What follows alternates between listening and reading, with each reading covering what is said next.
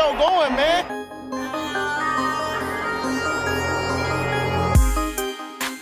Enzo, what an interception! Steps into it, pass is caught! Diggs!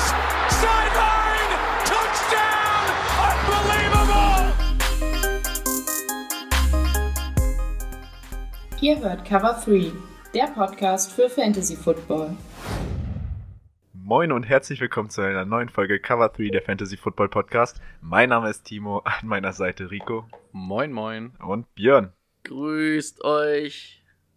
Die erste Woche ist geschafft. Ich unterbreche das lieber mal gleich, bevor irgendwas komisches kommt. Die erste Woche haben wir hinter uns gebracht. Bevor wir auf die Woche eingehen, haben wir noch ein paar Ankündigungen zu machen. Zuallererst, wir haben einen Special Guest, vielleicht hört man es im Hintergrund. Äh, die Bauarbeiten sind hier im vollen Gange. Also, sorry dafür schon mal, falls man das in irgendeiner Art und Weise hören sollte. Ja, voll geil hier zu wohnen, ey. Richtig geil. Ähm, ja, die besseren Nachrichten, wir haben ein Gewinnspiel am Start. Beziehungsweise bald am Start. Es wird ein Trikot zu gewinnen geben. Jetzt können wir es auch endlich auflösen. Es ist ein Barclay-Trikot.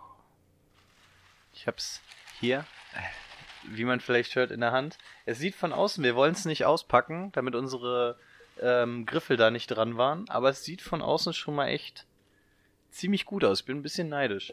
Hm, vielleicht bestelle ich mir auch noch eins.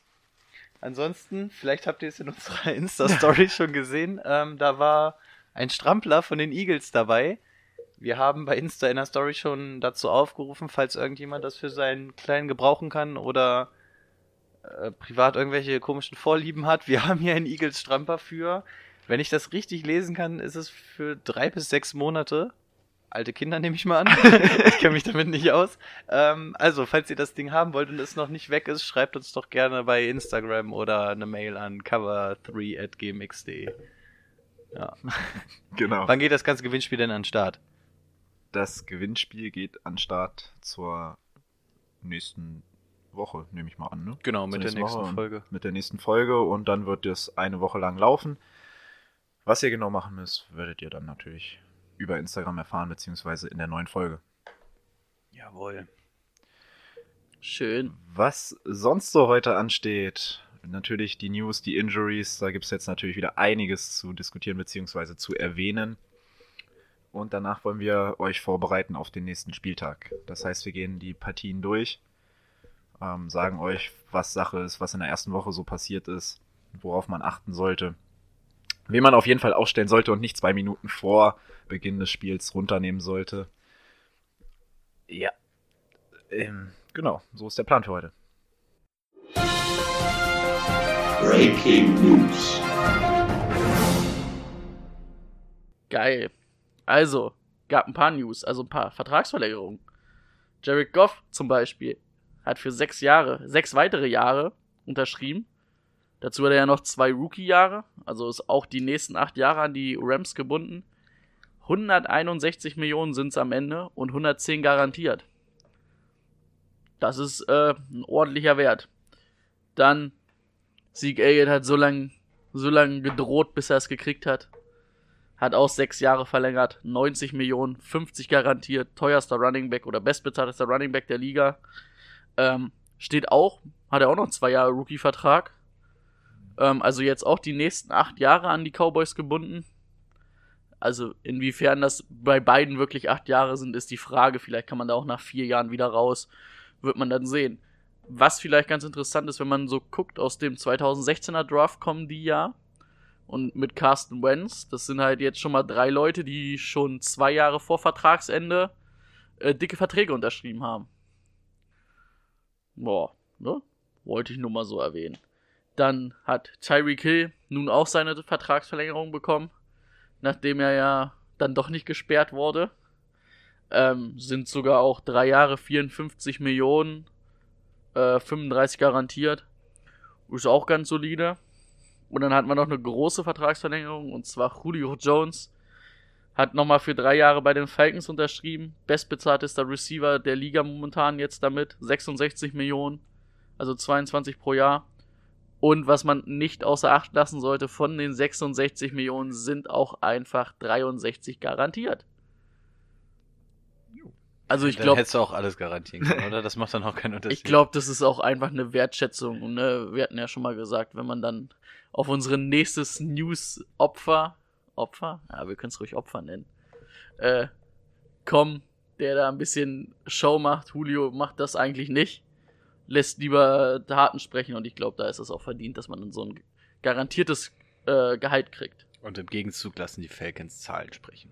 Ja. So, dann kommen wir zu einer. Äh, äh, eigentlich ist es ein komplettes eigenes News-Segment, oder? Mit Antonio Brown. Was da letzte Woche passiert ist, das ging ab. Ich überlege, wo sind wir letzte Woche stehen geblieben? Ich glaube, es war, war das Helmet-Drama schon zu Das Ende? Helmdrama war zu Ende. Eigentlich, eigentlich weiß doch jeder, selbst Leute, die nicht Football. Ähm, Wir wurden beim Fußball in Genau, der Kabine drauf genau, angesprochen und die haben alle gar keine Ahnung von Football. Ja, was ja, war. Ganz kurz anreißen. Ja, irgendwie war, hat er halt ein paar Trainings verpasst und Trainingsmeetings, hat er sich dann beim Team entschuldigt. Das fand John Gruden so geil, dass er gesagt hat, er wird nicht bestraft, soll Woche 1 spielen. Dann hat er nochmal ein Teammeeting verpasst, worauf er zu einer Strafe verdonnert wurde von knapp 220.000 äh, US-Dollar, die ihn aber sein garantiertes Gehalt gestrichen hätten von 29 Millionen Dollar, weil das irgendwie im Vertrag stand. Ja. Dann hat äh, Brown, naja, vieles dafür getan, bei den Raiders gefeuert zu werden, hat es gefordert, hat, äh, was hat er, ein Telefonat hat er mit Gruden gepostet, ne? Wo er irgendwie meinte, wo Gruden zu ihm meinte, er soll einfach mal Football spielen und nicht irgendwas anderes. Ja, Was ja von Rune fand ich, das Telefonat, habt ihr es euch angehört? Keine Ahnung. Aber fand Ah. jetzt, war jetzt nichts Schlimmes oder sowas. Er ist komplett ausgerastet dann. ja. Und am Ende, ja, dann haben sie die Reißleine gezogen und äh, ihn entlassen. Zwischendurch hat er noch ein Video gedreht, wie er endlich frei ist und seine Oma anruft. Ja. Und dann hat er auch, glaube ich, was wären es gewesen sein? Drei, vier Stunden? Später hat er einen Nächstvertrag in der Hand gehabt. Bei den Patriots. Ja. War zahlenmäßig ein Jahr, neun Signing-Bonus, 15 könnte es werden im Optimalfall.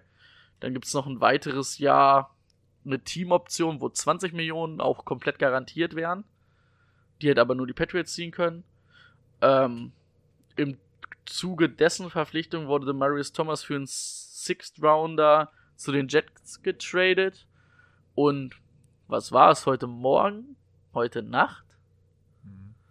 Man dachte, jetzt ist er bei den Patriots, jetzt hört man ja gar nichts mehr. Jetzt ist das Thema Brown durch, von dem wirst du nie wieder was hören außer Zahlen. Ja, kam irgendwie.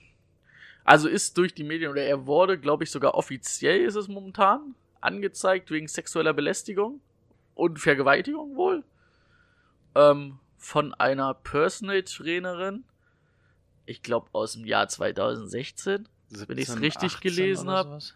Ich müsste jetzt aber auch lügen, weil ich es heute glaub, mir auch ich nicht so. richtig durchlesen konnte.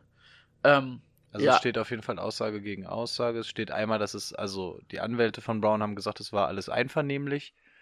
Und sie behauptet, ähm, war gar nicht so einvernehmlich. Das ist zumindest der aktuelle Stand der Dinge. ja. Muss man sehen, was da rauskommt. Also, Juni 2017 und ein anderer Vorfall 2018 im Mai. finde jetzt irgendwie den Zeitpunkt ein bisschen komisch, aber äh, wenn es so ist, dann ist es so, ne? dann gehört er dafür auch bestraft. Aber ich denke, da sollten wir einfach auch dann abwarten, was da rauskommt. Ich will mich zu der ganzen Brown-Thematik auch überhaupt nicht mehr äußern. A, weil das Thema sich meiner Meinung nach langsam mal ausgekaspert hat. Der kriegt eh zu viel Aufmerksamkeit. B, zu dem Signing will ich nichts sagen, weil ich sonst den Hass der Patriots-Fans auf mich ziehen werde. Und äh, C, das, da ist dann halt noch ein laufendes Verfahren gerade über eine Thematik, die ähm, halt wirklich nicht, mit der nicht zu spaßen ist oder so. Und von daher Ja. warten wir mal ab, was da Ja, was man rauskommt. natürlich äh, noch sagen sollte, was vielleicht auch nicht ganz unwichtig ist, also die Patriots wussten bei der Verpflichtung nichts von diesen Vorwürfen. Wer weiß, ob es sonst überhaupt zu einer Verpflichtung gekommen wurde. Man hat also heute sich auch so geäußert, dass man erstmal natürlich hinter Anthony Brown steht, aber sollten sich die äh, Anschuldigungen für wahr befürworten, ähm, wie war das Statement von Robert Kraft irgendwie, dann äh, wird man da auch seine Konsequenzen rausziehen. Wäre natürlich der ungünstigste Zeitpunkt für Brown, aber wie gesagt, ich glaube, da sollten wir erstmal die Ermittlung abwarten. Alles andere ist eh Spekulation. Genug Aufmerksamkeit für den Clown. Ja. So, von meiner Seite waren das eigentlich das mit den News. Würde ich auf die Injuries kommen? Ja. Was haben wir da? Nick. Foles. Ja, haben sich doch am ersten Spieltag relativ viele verletzt. Nick Foles, geilen Touchdown-Pass geworfen. War, was war das? Eine 60-Yard-Bombe? War schon relativ weit. Ah, weit. Äh, Late Hit eingesteckt. Schlüsselbein gebrochen. Der wird jetzt erstmal sechs bis acht Wochen raus sein. Gata Minshew übernimmt. Sah aber für mich auf jeden Fall nicht verkehrt aus gegen die Chiefs. Was man da noch erwähnen kann, ist, ist die linke Seite des, ähm, also das linke ähm, Schlüsselbein? Schlüsselbein. Ähm, das heißt, es äh, betrifft nicht seinen Wurfarm. Das heißt, das ist natürlich schon mal ganz gut. Ich glaube, bei Aaron Rodgers war es nämlich genau umgekehrt. Ähm, letzte Saison. Das zumindest ein gutes Zeichen, dass es nicht die Seite ist, wo denn auch sein Wurfarm ist. Ja. Aber ja, wie du schon gesagt hast, sechs bis acht Wochen Minimum. Ähm, Tyreek Hill, der hat sich im Spiel auch verletzt. Bei einem Tackle von Ramsey außerhalb des Spielfelds. Habe ich vorhin noch gelesen, also wo ich es mir aufgeschrieben habe, war es noch nicht raus, mehrere Wochen. Ähm, sollen jetzt vier bis sechs Wochen sein. Ähm, ja, das ist auch schon eine relativ große Phase. Ähm, dann habe ich noch, dass sich Juju Smith-Schuster musste ja früher runter im Monday Night, nee, Sunday Night Game. Ähm, hatte sich am C verletzt, aber man hört aus dem Steelers Camp Woche 2 kein Problem. Scheiße. Ähm, Devin Funches Spielst du gegen ihn? Oder? ist übrigens Seahawks. Achso, sie. Ah. Okay. äh, Devin Funches, Right Receiver Colts, ebenfalls Schlüsselbeinbruch. Also wird es genauso lange dauern wie bei Foles. Also erstmal sechs bis acht Wochen mindestens. Und dann schauen wir mal weiter. Äh, Joe Mixon hat sich am Knöchel verletzt. Soll aber auch Woche 2 spielen können. Ähm, Sterling Shepard hat eine Gehirnerschütterung. Wird zur 90% in Woche 2 nicht spielen, weil es einfach durch das Concussion-Protokoll fast nicht möglich ist. Also, es gibt eine kleine, kleine Möglichkeit, aber deswegen wird es wahrscheinlich nichts. Ja. Darius Guys hat sein erstes Spiel gestartet. Reicht dann auch wieder. Äh, reicht dann auch wieder. Am Knie verletzt, einige Wochen raus, wahrscheinlich auch fünf bis sechs Wochen. Tut mir schon ein bisschen leid für den Jungen. Weil glaub ich, auf fünfter, sechster Snap oder so äh, war es auch wieder vorbei. Ähm, haben wir das im Podcast angesprochen oder war das so nebenbei immer? Ich glaube, wir haben es sogar auch im schon Podcast angesprochen. nee, wir haben da, glaube ich, auch im Podcast gesagt, ja, Darius Guy ist eigentlich talentiert, aber wenn er halt seinen Namen nennt, dann würde er sich halt auch verletzen. ja, das ist schade. Ähm, Terran Coleman hat sich auch am Knöchel verletzt. Zwei bis sechs Wochen hört man aus San Francisco. Heißt, wird Matt Breeder erstmal starten. Ähm, in der ersten Halbzeit war es relativ aufgeteilt, ne, von den Snaps. Für Breeder, also für Breeder-Besitzer wird's gut sein. Für Leute wie mich, die Coleman haben, ist es scheiße. Aber wie schnell es gehen kann, ne? Wir haben vor ein paar Wochen saßen wir hier und haben gesagt, wer macht denn das Rennen? Äh, Breeder, Coleman oder McKinnon? Ähm, jetzt, Ja. jetzt ist nur noch einer da, jetzt muss man sich schon über die, über die Nummer 4 Gedanken machen, ob sich das als Backup lohnt. So schnell kann das gehen. Ja. Ähm, Michael Betgley, Kickers der Chargers, hat sich im Spiel gegen die Colts, ist eine alte Verletzung aus dem Training wieder aufgerissen. Hat in der Overtime auch nicht mehr gespielt und wurde von Ty Long ersetzt.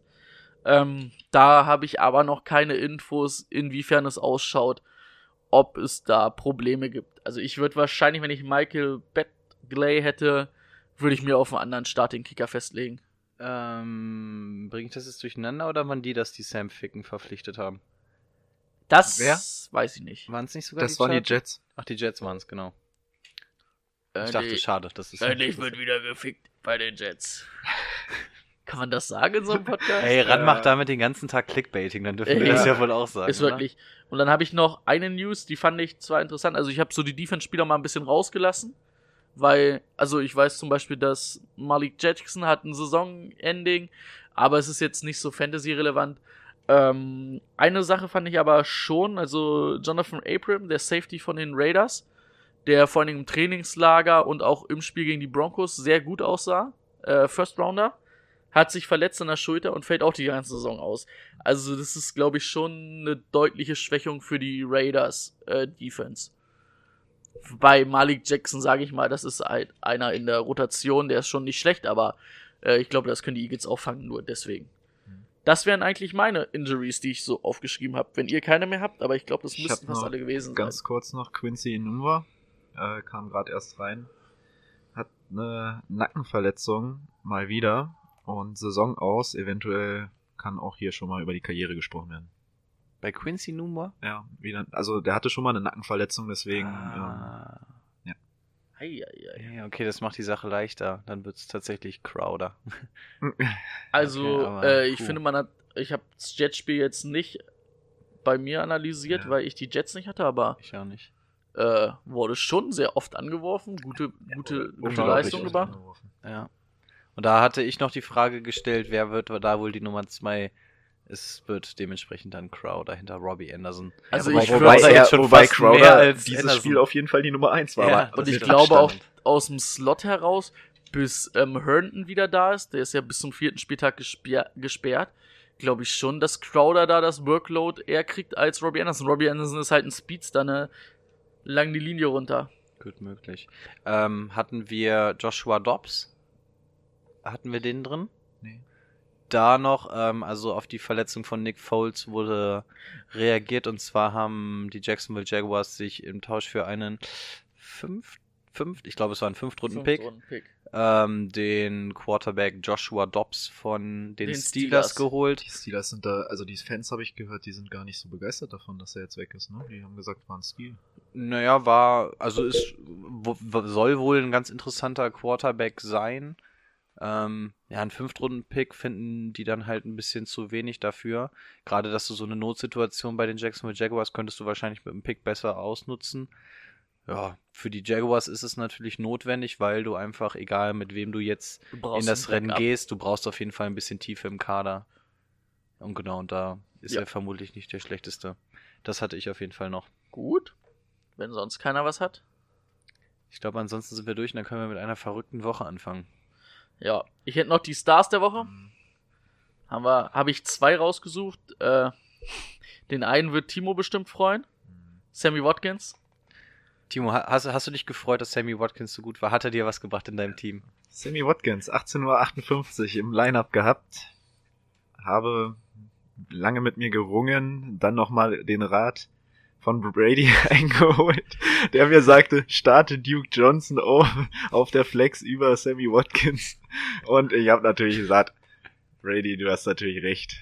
Ich Fairerwe nehme, nehme Sammy Watkins runter fairerweise, und lasse muss, 46 Punkte auf der Bank. fairerweise muss man auch sagen, ich habe auch zu Rico gesagt, also ich würde Derrick Henry nicht starten. Und auch ich war so ein Trottel und habe auf ihn gehört und auf einmal steht Brady mit einem Sieg da und wir beide mit einer Niederlage dieses auch Wochenende. verloren. Ach, deswegen Ja, hast du so einen frühen Waiver gehabt. Also Ja. merkt euch, Fantasy Football ist nicht fair.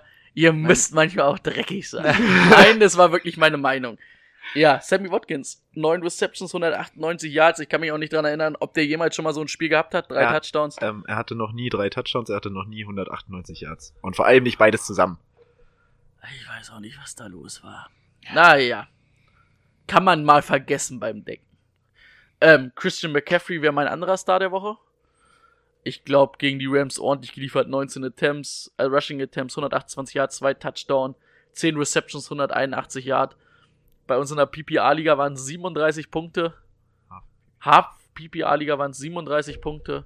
Halt durch die Receptions, aber Ja, bester Running Back. ne? das hat schon Freude gemacht. Ansonsten so die ganzen Stars, die so aufgefallen sind, die jetzt überall im Raum schwören, John Ross, Marquise Brown, gehen wir nicht, äh, gehen wir einfach drauf ein, wenn wir bei den jeweiligen Spielen sind, oder? Also wir brauchen jetzt, glaube ich, nicht jeden Ja. Star nochmal einzeln erwähnen. Ja, wir hatten ja eigentlich gesagt, wir wollten so eine Kategorie Waiver Targets machen. Äh, machen wir diese Woche nicht, weil wir leider diese Woche nicht an einem Dienstag aufnehmen konnten, Genau. da wir ein bisschen zeitlich Probleme hatten. So wie es aussieht, werden wir diese Folge auch an zwei verschiedenen Tagen aufnehmen, weil wir diese Woche tatsächlich ziemlich Zeitdruck haben. Aber ein Blick hinter die Kulissen. Wir wollen ab nächste Woche, da sieht das bei uns mit dem Fußballtraining schon wieder ein bisschen entspannter aus. Und dann haben wir nämlich gesagt, dass wir dann regelmäßig immer den Dienstagabend aufnehmen wollen, sodass die Folge immer am Mittwoch Nachmittag wahrscheinlich Ja. dann rauskommt. Und das soll dann halt auch Regelmäßigkeit sein. Das macht es uns leichter, das macht es euch wahrscheinlich leichter. Dann seid ihr pünktlich zum ähm, Thursday Night Game. Habt ihr dann eine frische Folge Cover 3. Das stimmt. Und zum Thema John Ross hatten wir, glaube ich, noch eine Zuschrift. Genau, da wollte ich jetzt nochmal drauf eingehen. Mann, wer hat das denn gesagt eigentlich, dass der äh, eskalieren könnte? War, war ich das? Ja, Scheiße, das, Mann. Das war nicht schlecht. Ja, Sleeper letzte Woche von Brady war John Ross, hat auch natürlich abgeliefert. Dazu kam nämlich gleich eine Frage rein und zwar hat, wurde uns aus Wien geschrieben. Soll ich einfach mal die ganze Nachricht vorlesen? Oder Ja, also da, Die- die- die, die Lobpinselei können wir natürlich weglassen. Okay, wir, wir, wir wurden gelobt. Wir, wir sind ein guter Podcast. Yippie. Ähm, Danke. wie auch immer, ich lese vor. Ich habe gehört, man kann euch Fragen stellen und ich hätte da eine. Im letzten Podcast wurde John Ross als Sleeper enttarnt. 34,8 Punkte. Ähm, er, er spielt eine PPA-Liga, möchte ich dazu sagen. Da ich Michael, äh, Mike Evans im Team habe und mit dem nicht glücklich bin, vier Punkte, ich war auch nicht glücklich mit ihm, habe ich mir gedacht, ich mache da einen Tausch. Er ist auch frei, da ihn keiner auf dem Radar hat. Hält, äh, haltet ihr das für sinnvoll oder soll ich Evans noch eine Chance geben? Liebe Grüße aus Wien. Also erstmal Grüße zurück nach Wien. Ich bin erstmal verdammt stolz, dass wir ja mittlerweile so offensichtlich sogar in Österreich gehört werden. Wir haben es bis Wien geschafft. Yippie. ähm, sehr cool. krass, ne? Sehr cool, das ist echt schön. Ähm, ja, genau. Also wir haben gesagt, wir nehmen die Frage, wollen wir auf jeden Fall auch einmal im Podcast besprechen, weil das, glaube ich, so den Kern trifft von allen Fantasy-Footballern da draußen. Es war wirklich eine absolut verrückte Woche eins. Das kann man so sagen. Ähm, es kam alles ein bisschen anders, als jeder Fantasy-Owner eigentlich erwartet hat. Ne? Also wenn man mal sieht, was jetzt gerade so, ähm, wer jetzt gerade top ist und wer floppt, das ist alles ein bisschen verrückt. Und natürlich nach so einer Woche, gerade nach Woche 1, das geht uns genauso, die das jetzt schon ein bisschen länger spielen, das geht jedem Anfänger so, nach Woche 1 willst du dein komplettes Team auf den Kopf stellen. Du willst einfach alles über den Haufen werfen, du willst einfach gucken, dass du die Jungs holst, die in Woche 1 überzeugt haben uns und deswegen wollen wir jetzt ähm, versuchen, ein bisschen Ruhe da reinzubringen. Anhand dieses Beispieles von John Ross und Mike Evans zum Beispiel schon mal. Natürlich ähm, in diesem Falle ein Mike Evans natürlich auf gar keinen Fall cutten, auf gar keinen Fall. Ähm, wir haben ja ungefähr so diesen, diesen Wert von einzelnen Spielern, was die Draft-Runden angeht. Und wir wissen natürlich, Mike Evans war zweite, dritte Runde, Zweite Oder Runde. Zweitrunden. Zweitrunden-Pick, Ich ne? glaube, in bei etwa. uns allen war er, glaube ich, der fünfte Right Receiver im Ranking. Ja, Hinter hin. den Großen, hinter Hopkins, Julio, Das kommt hin. Julio und äh. Thomas, Michael Thomas Adams, und ja. Adams. Ja, ich glaube, dann kam er bei mir und auch ich glaube eigentlich auch nur, also bei mir war es wirklich nur, weil er äh, anders eingesetzt wird, ist nicht so slotmäßig wie die anderen auch unterwegs, kriegt ein bisschen weniger Targets, dafür mehr, mehr Tiefe in den Target halt, also hat auch mehr Yards pro Receptions meistens. Ähm, deswegen war er für mich einfach ein bisschen drunter. Sonst einer der Top-Receiver der Liga. Auf jeden Fall. Und, Und, was, ja, was ich auf jeden Fall so zu dem Thema sagen will, ähm, Fantasy Football geht 16 Wochen lang. Äh, wer 17 Wochen spielt, macht es übrigens falsch. Es geht 16 Wochen lang. Ähm, und Fantasy Football wird nicht in Woche 1 entschieden. Das ist kein Sprint, das ist ein Marathon und deine Spieler müssen auch in Woche 16 noch liefern. Und es geht also einfach um Kontinuität. Und da ist Mike Evans einfach einer der Führenden. Deswegen auf gar keinen Fall einen Mike Evans cutten. Das ist einer, der über Jahre hinweg gezeigt hat, dass er einer der Top-Spieler ist. Und es wird immer Wochen geben, in denen Spieler nicht performen werden. Es wird Wochen geben, da wird ein Christian McCaffrey nicht so gut sein. Und von daher auf gar keinen Fall. Also es ist immer was anderes. So ein John Ross, natürlich ist der gerade interessant. Ähm, ist auch absolut in Ordnung, ähm, den auf dem Radar zu haben und den auch adden zu wollen und so. Aber ähm, genau, einfach alle ganz ruhig bleiben. Vertraut auf das, was ihr euch da zusammen gedraftet habt. Ihr habt euch da schon was bei gedacht und wichtigster Merksatz von mir, werft eure Strategie nicht in Woche 1 über den Haufen. Äh, Wenn man, ich habe ganz äh, witzige Artikel dazu gesehen, wenn man sich mal anschaut, wer letztes Jahr nach Woche 1 die besten 10 auf ihrer jeweiligen Position waren, sprich äh, Tight End, Wide Receiver, Running Back und so. Vergleicht das mal und guck mal, da werden zwei, drei Namen sein, die kennt ihr wahrscheinlich noch nicht mal. Deswegen Woche 1 ist einfach nicht valide. Da könnt ihr einfach nicht so den mega Wert drauf legen. Da zeigen sich vielleicht Tendenzen, aber tut mir den Gefallen und werft nicht direkt eure komplette Draft-Strategie über den Haufen. Versucht nicht direkt fünf neue Spieler zu adden. Lasst die anderen verrückt sein und ähm, man hat es in so vielen Ligen gesehen. Alle drehen am Rad, um jetzt irgendwelche Spieler zu holen. Wartet mal ab, dass wir, was die dafür cutten. Äh, manchmal ist es ganz schön, wenn man sich das einfach mal anguckt, die Hände unten auffällt und einfach mal guckt, was hinten alles so runterpurzelt, weil die Leute einfach in Torschusspanik verfallen. Deswegen das nur eine Sache, die ich auf jeden Fall dazu nochmal loswerden wollte. Ja, sehr schöne Punkte, die du angesprochen hast. Ich habe natürlich mit dem, ähm, ja, den Vornamen kann ich ja sagen, Jakob aus Wien noch, habe ich natürlich gleich geantwortet, damit er nicht so lange warten muss, bis die Folge rauskommt. Ich habe ihm auch gesagt, dass er das auf keinen Fall machen soll. Also John Ross holen, ja, wenn du einen vernünftigen Bankplatz frei hast und dafür nicht irgendwie, ja, sowas, sowas wie ein Evans abgeben musst, dann ja. Ähm, außerdem habe ich ihm natürlich gesagt, Evans war letzte Woche verletzt, war diese Woche erkältet, konnte kaum, also war auch öfter mal an der Seitenlinie, konnte kaum atmen. Dazu, dass, dazu kam die Offense, die überhaupt nicht geklickt hat in diesem Spiel. Gibt dem Jungen mal noch eine Woche. Vielleicht lasse ich ihn sogar diese Woche draußen, ich weiß es noch nicht. Das liegt aber auch an der Tiefe meines Wide Receiver Kurs.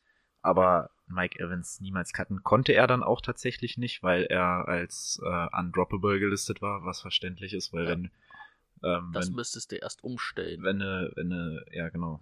Wenn Ist es? Ah, sorry. Ja, weil ähm, keiner, kein normal, also keiner würde Mike Evans einfach droppen. Ich habe zum Beispiel gesehen, dass in unserer privaten Liga ich ähm, einen Spieler habe, der undroppable ist und das ist David Johnson. Ist es generell immer der First-Round-Pick, den du nicht droppen kannst? Kann es das sein? Nee, ich glaube, das entscheidet das System, was Okay. er für wertvoll, äh, wertvollsten hat. Du kannst das aber auch umstellen. Also, ich hatte, glaube ich, letztes Jahr war, ich hatte Tom Brady gedraftet und Tom Brady war mein undroppable Spieler. Okay. Äh, ich meine, ich bin absoluter Tom Brady-Fan, aber im Fantasy Football ist auch Tom Brady ersetzbar auf jeden Fall. Und das kann man da zum Beispiel umstellen, wenn man dann halt auch mal wen entlassen will. Aber normalerweise entlässt du ja solche Leute nicht. Ähm, ja. Eben, Was ich vielleicht noch ergänzen würde, ja, ähm, wir machen, wir haben das ja auch letzte Woche gesagt. Also ja, ab Woche drei, vier, da kannst du dann wirklich erste oder schon Tendenzen sehen, ne? Ich sag mal, wenn Mike Evans jetzt in Woche zwei, drei fit ist und was keiner glaubt, schlecht sein sollte, kann man dann vielleicht mal drüber nachdenken, was dann aber, was ich auch nicht machen würde, aber äh, da wird man dann halt auch sehen, wie John Ross zum Beispiel die nächsten zwei Spiele spielen wird. Ähm, weiter ging es dann, nachdem ich gesagt habe, auf jeden Fall nicht Mike Evans entlassen, vielleicht mal auf der Bank schauen. Er hat übrigens noch ähm, Hopkins, Fitzgerald und Deshaun Jackson. Ähm, Kollege, scheiß auf John Ross, wirklich. Ja. Das, was du da auf der Bank hast. oder also ich hätte, Starter. also wenn, dann hätte ich vielleicht sogar mit ein bisschen Fantasie Fitzy entlassen, auch wenn es mir schwer gefallen wäre. Wäre, glaube ich, noch der, der, bei dem ich am bereitesten wäre, ja. Weil, ähm, also ich sag's immer wieder, ich fand, oder ich finde John Ross mega talentiert. Hab, letztes Jahr hat's mich, oder vor zwei Jahren hat's mich angekotzt, dass sie ihn nicht auf die Straße kriegen. Letztes Jahr, jetzt war, glaube ich, das erste Mal so das Spiel, wo man gesagt hat, ah, das ist so das, was man sich von so einem John Ross mit seiner Speed vorstellen kann. Und ich bin gespannt, für ihn hoffe ich, dass es echt so kommt. Und für die Bengals wäre es, glaube ich, auch nicht schlecht.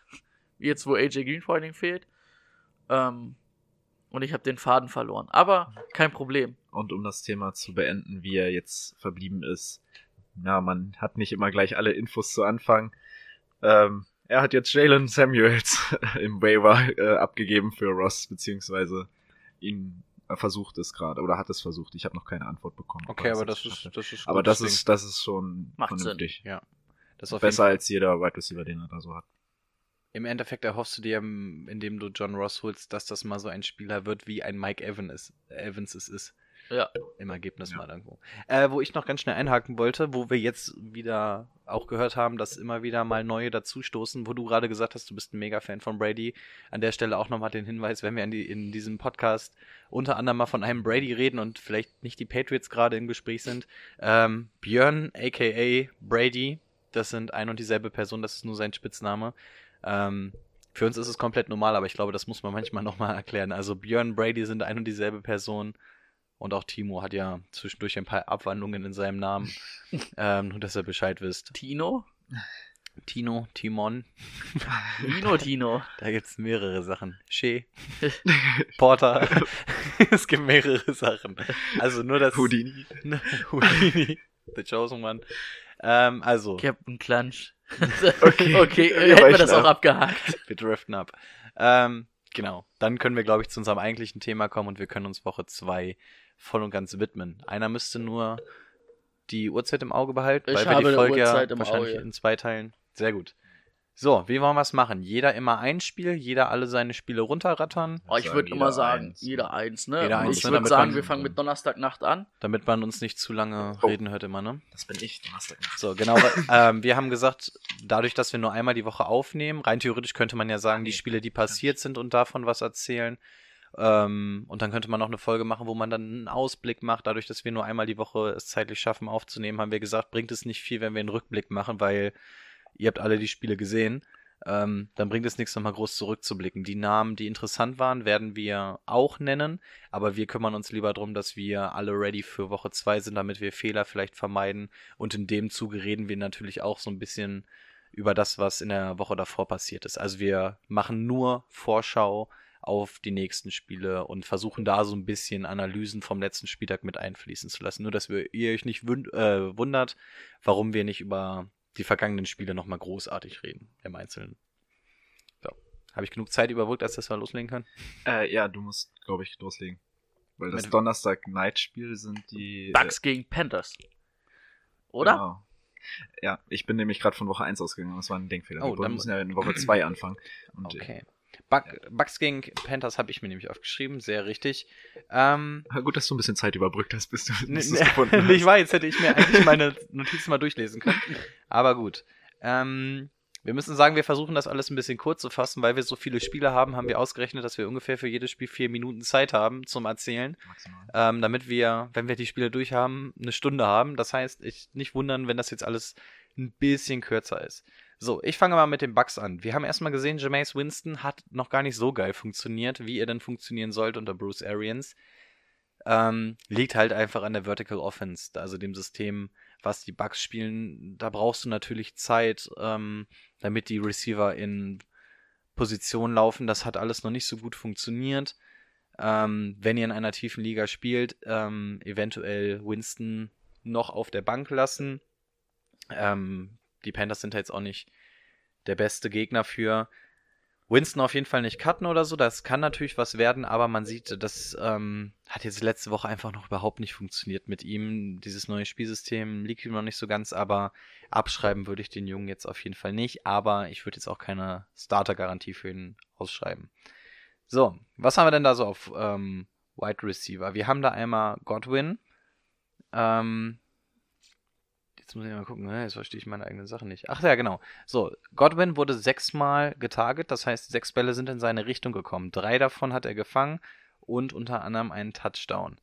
Ähm, das sind nicht mega Werte, aber wenn man mal vergleicht, wie, wo die Targets so hingingen, hat er tatsächlich noch die meisten Targets in der kompletten Offense bekommen. Das heißt, Godwin ist auf jeden Fall Teil dieser Offense. Er war jetzt der vermeintliche Nummer 1 Receiver, weil die angesprochene Evans-Thematik hatten wir schon.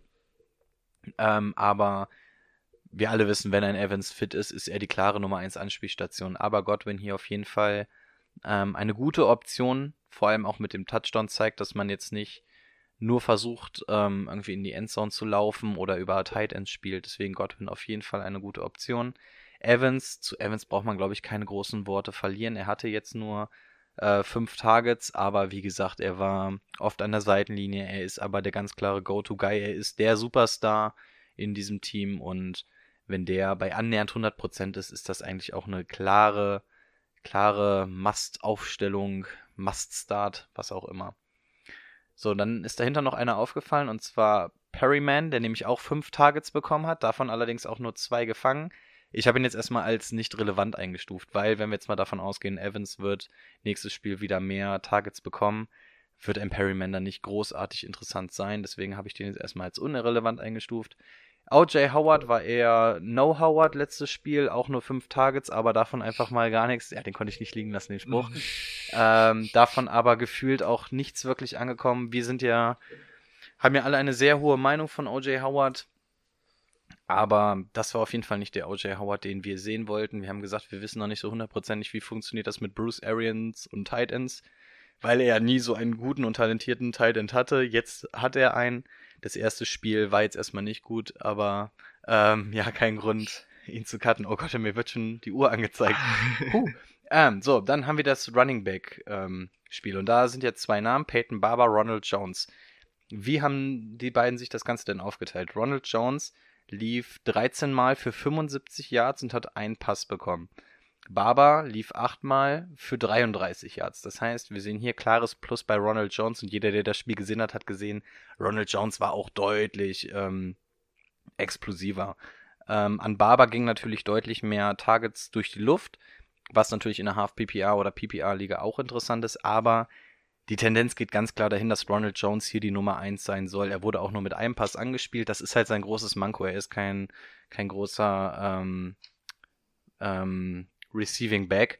Aber die Tendenz geht ganz klar dahin, dass der Ronald das übernehmen wird. Von daher ähm, auf jeden Fall mal schauen, ob der vielleicht in der Liga noch irgendwo rumschwirrt und kann man auch spielen.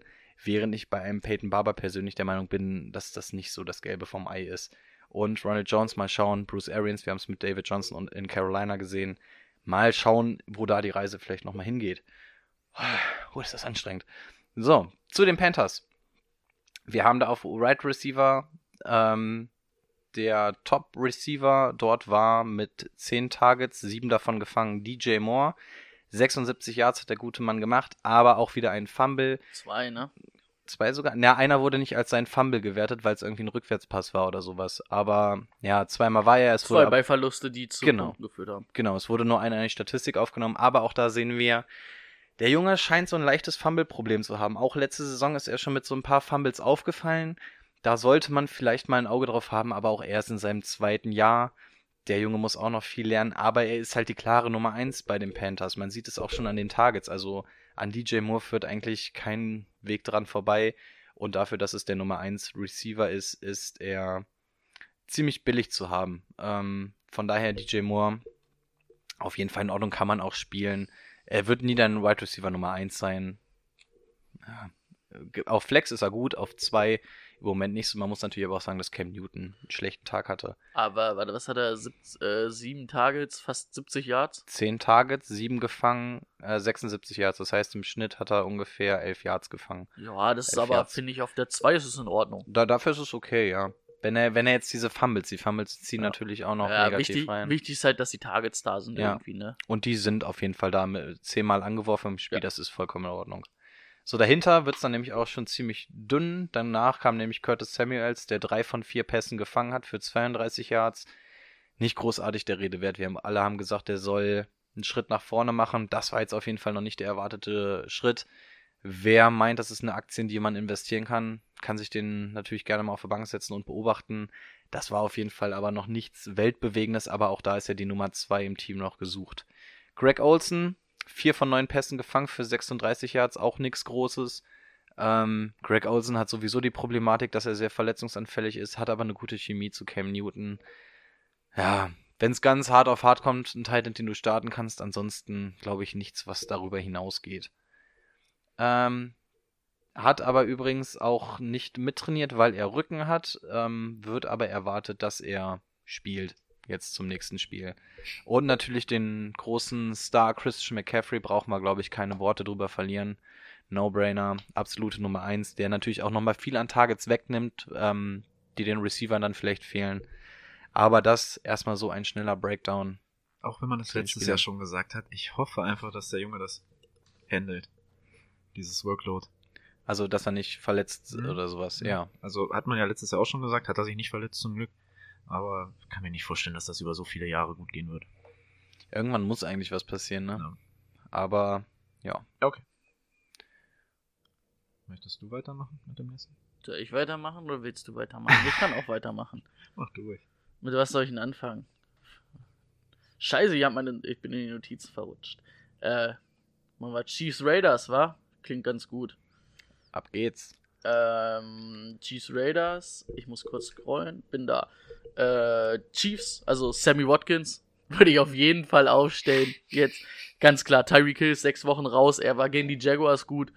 Scheint, also ich muss sagen, gefühlt fand ich es echt deutlich besser als letztes Jahr, auch wie er angeworfen wurde von, ähm, von Mahomes. Hatte elf Targets. Das wird sich auf jeden Fall nicht ändern, jetzt wo ähm, Tyreek Hill auch verletzt ist. Ähm, denke ich, ist eine solide Nummer auf jeden Fall. Kann man da auf Nummer 2, vielleicht sogar auf Nummer 1.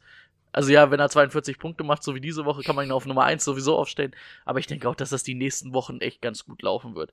Ähm, Michael Hartmann war kaum eingesetzt, hatte, glaube ich, ein Target. Ähm, glaube ich aber auch, dass er in dem Spiel und auch in den nächsten Spielen deutlich mehr jetzt reinkommt, weil natürlich den Chiefs in der Offense diese Speed-Rolle jetzt fehlt. Und Michael Hartmann haben sie geholt, weil das damals mit Tyreek Hill nicht klar war, was ist. Und jetzt ist Tyreek Hill verletzt, also denke ich, dass Michael Hartmann da auch eine Chance kriegen wird. Ähm, Run Game. Ähm, da hatte Williams jetzt zwar mehr Attempts mit 13 als McCoy mit 10. Aber ich muss halt sagen, McCoy sah in den Läufen deutlich besser aus, hat 81 Yards gemacht. Ähm, ich weiß gar nicht, wie viel Williams gemacht hat, ich habe es mir leider nicht aufgeschrieben. Ähm, Williams war halt ähm, nochmal mit sechs Targets, ähm, sage ich mal, auf jeden Fall ein bisschen mehr im Running, also im Passing Game gefüttert. Aber da ist McCoy, glaube ich, auch nicht so der Back für. Aber also wenn ich mich da entscheiden müsste, würde ich sogar wahrscheinlich nächste Woche eher McCoy spielen, weil er für mich in den Läufen deutlich besser aussah als äh, Williams. Und wir alle gesagt haben, wir halten nicht so viel von Williams. Ähm, ja, kommen wir zu der Raiders-Seite. Ich muss sagen, Mhm. ich war echt positiv überrascht auf beiden Seiten des Balls von den Raiders. Ähm, Derek Carr hat mir gefallen, schneller Release, gute Pässe, gut gegen Pressure. Obwohl die Defense der Broncos hat mich auch ein bisschen enttäuscht, so muss ich auch sagen. Hätte ich mehr erwartet unter Vic Venjo. Ähm, allerdings, ähm, wie gesagt, ich fand's gut. Terrell Williams, ich denke, der wird vielleicht sogar noch zu haben haben. Ich habe mir fett markiert, weil es so ein bisschen, wenn ihr den noch irgendwo haben könnt in der Liga, wen ihr cutten könnt, holt euch den. Der hat sieben Targets gekriegt, sechs Receptions, 115, äh, 105 Yards, ein Touchdown. Das ist, glaube ich, der ganz klare Go-To-Guy jetzt in dieser Offense, nachdem Brown weg ist. Und ähm, das wirkte sehr, also die Chemie zwischen ihm und K wirkte sehr gut. Und ich fand, er war auch nicht mehr nur Speedster-mäßig eingesetzt wie bei den Chargers, sondern ist auch mal in Breaking Routes gelaufen. Ähm, der Touchdown kam, glaube ich, über die, äh, kam, als er eine Cross-Round, also über die Mitte gemacht hat und dann nach innen gezogen ist. Hat mir gefallen. Ähm, wer mir auch gefallen hat, der Titan. Darren Waller. Wa Waller. Ähm, ganz ehrlich, wenn ihr keinen vernünftigen Titan habt, holt euch den. Ich hab's bei uns in der Liga übrigens gemacht. Ich hab's gesehen. Äh, acht Targets, sieben Receptions, 70 Yards. Wirkte alles sicher. Da war auch manchmal Würfel in Coverage dabei, auch wie bei äh, Terry Williams. Also K vertraut den beiden. Und ich glaube, das sind zwei, die dieses Jahr doch noch sehr interessant werden können. Mich hätt, ich hätte es echt nicht gedacht. Aber die Raiders unter John Gruden, vielleicht hat er doch ein bisschen Plan. Nein, der hat natürlich Plan. Ist ein guter Coach. Äh, Josh Jacobs ähm, hat man, glaube ich, gesehen. Workload war extrem gut. Leider, ne? 23 Attempts, 85 Yards, zwei Touchdowns, ein, ein Target hat er gekriegt, was er auch gefangen hat für 20 Yards oder 25. Ich habe es mir leider nicht ganz genau aufgeschrieben, aber ich denke, da sieht man ganz klar, dass er dieser Workhorse-Back da sein wird. Und ja, ich bin echt gespannt, wie es mit der Raiders Offense weitergeht. Also, ich kann es nur sagen, mir hat's echt gefallen gegen die Broncos.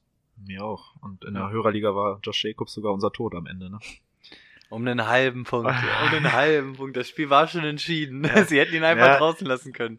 Ja. Ich, ich habe mir das schon gedacht, als ich gesehen habe, oh, das wird, das wird eine ganz enge Nummer am Ja. Montag. Weil, weil, was hat er gebraucht? Ich glaube, 22 Punkte Ja. lagen wir vorne und er hat 22,5 gemacht. Das war richtig Ja. bitter.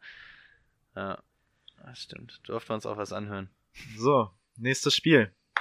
Vor dem ersten Spieltag wäre mir das Spiel hier zugelost worden, hätte ich gesagt, ja, okay, müsste das unbedingt mir geben, habe ich nicht so Bock drauf. Aber Colts gegen Titans. Colts 1-0 verloren. Äh, stehen 0-1, 1-0 verloren. 1-0 verloren, Mann. Stehen 0-1, haben gut mitgehalten, wollte ich sagen, mit den Chargers. Hätte ich gar nicht erwartet so. Und die Titans. Titans? Uh, Also, es gibt für mich was ist los mit den kurz, Browns? Also, wenn ich kurz in, zwei, in eine Sache einhaken darf, es gibt irgendwie für mich drei Überraschungen. Das sind die Raiders, das sind die Titans, die extrem gut ausgesehen haben und dass Lamar Jackson anscheinend werfen kann. In der Offseason Ja. zum Quarterback geworden ist. Das wollte ich nur mal kurz noch reinwerfen, weil das hat mich echt überrascht. Ja. Ähm, an der Stelle Cameron Ray, Glückwunsch, defensiver, äh, Defensive Player äh, of the Week, drei Tackles, 2,56, ein Safety. Ich hätte Littleton gegeben. Littleton war besser. Corey Littleton? Hm. Ich glaube, der hat 14 Tackles oder so, ein Forced Fumble und Interception und alles. Aber naja, gut. Okay. Ja, wie gesagt, Colts mit 24 zu 30 gegen die Chargers verloren. Ähm,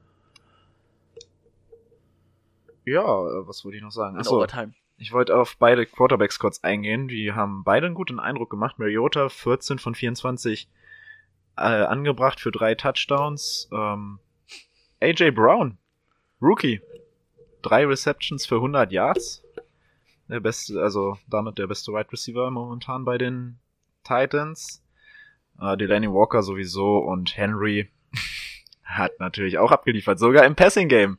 Touchdown, sein Touchdown kam nach dem Pass. 75 Yards, ne? Mhm. Das wird wahrscheinlich aber die Saison auch nicht mehr passieren, dass er einen 75 Yard Touchdown Reception hat. Ey, aber es sah aus, als wenn er in Zeitlupe läuft. Ja, oder? ne, das Er hat ewig so, gedauert. Er sah so langsam Das aus, aber keiner ist hinterhergekommen. Also, irgendwann, also irgendwie hatten, entweder hatten die Defender keinen Bock oder der ist schneller, als er aussieht. Ich habe da jetzt ähm, bei den Titans würde ich aber von den anderen Wide Receivern irgendwie, also würde ich von den Wide Receivern erstmal die Finger lassen noch. Da gibt's glaube ich ähm, besseres auf dem Markt. Ähm, wobei man AJ Brown natürlich im Blick haben sollte. Ich denke, wenn das zwei, drei Wochen zeigt. Ja, dann auf jeden Fall. Ähm, die Defense möchte ich gern noch loben der Titans. Sie haben ähm, Mayfield das Leben zur Hölle gemacht. Drei Interceptions, vier Sacks und halt der Safety. Ähm, krasses Spiel. Waren zwischendurch, glaube ich, drei Würfe hintereinander von Mayfield intercepted, ne? Ja, kann. Nee, nee zwei auf jeden Fall. Boah, ich Nee, glaub, Ja, ist auch egal. Oder auf jeden der, Fall ich glaub, in der drei, Safety in, und dann oder in drei, drei Drives hat er, glaube ich, auf jeden Fall drei Turnovers Ja. produziert. Äh, andere Seite, Reset. 21 von 27 Pässen an Mann gebracht, keine Interceptions, 190 Yards, zwar nur im geworfen, aber auch zwei Touchdowns. Gar nicht so kacke. Ähm, und natürlich Mac, äh, das war zu erwarten jetzt unter dem neuen Quarterback. Brady freut es, 25 Attempts bekommen, 174 Yards und ein Touchdown. Krasses Ding. Sah echt gut aus. Ja. Also, hätte ich selber nicht gedacht, dass das so extrem gut ist. was auch zu erwarten war, das ist ähm, T.Y. Hilton. Dass T.Y. Hilton wieder das Wide Receiver Core anführt mit 8 Receptions für 87 Yards. Auch zwei Touchdowns.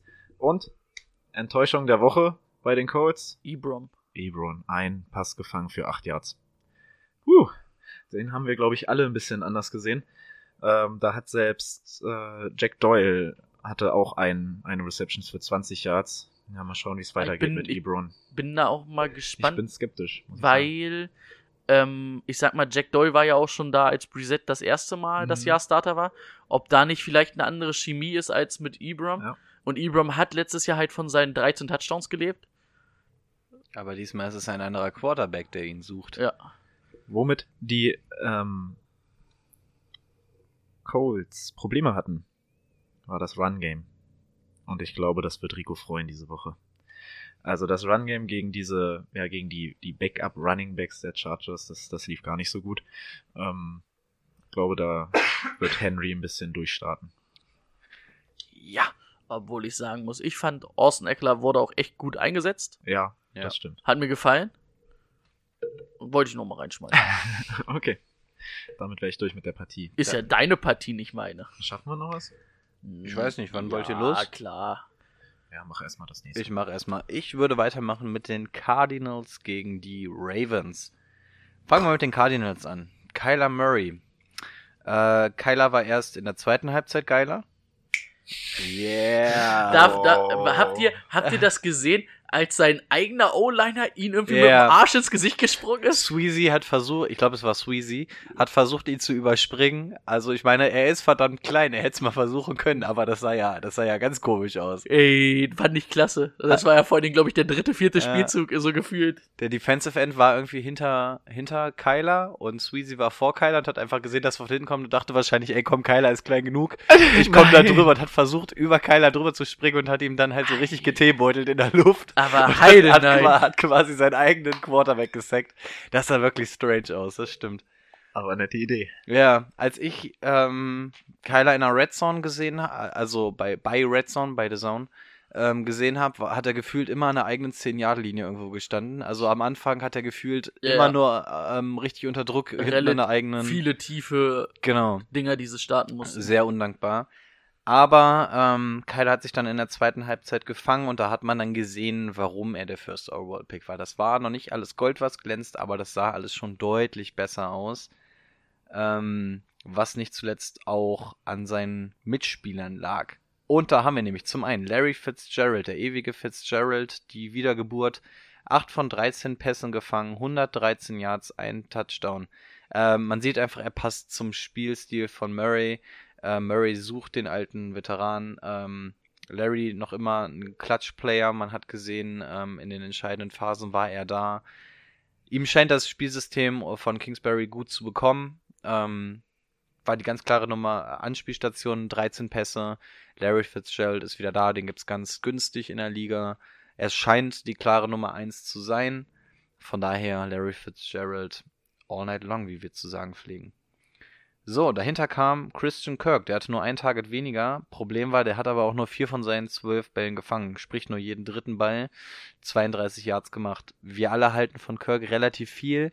Das war auf jeden Fall nicht sein Spiel. Ja, ähm, aber Kirk darf ich kurz cutten würde ich noch nicht. Ja. Ähm, ich fand, also vor allen Dingen seine ersten Pässe waren oft, dass Murray ihn, also Murray unter Druck war, ihn angeworfen hat und er aber auch zwei Defender gegen sich hatte.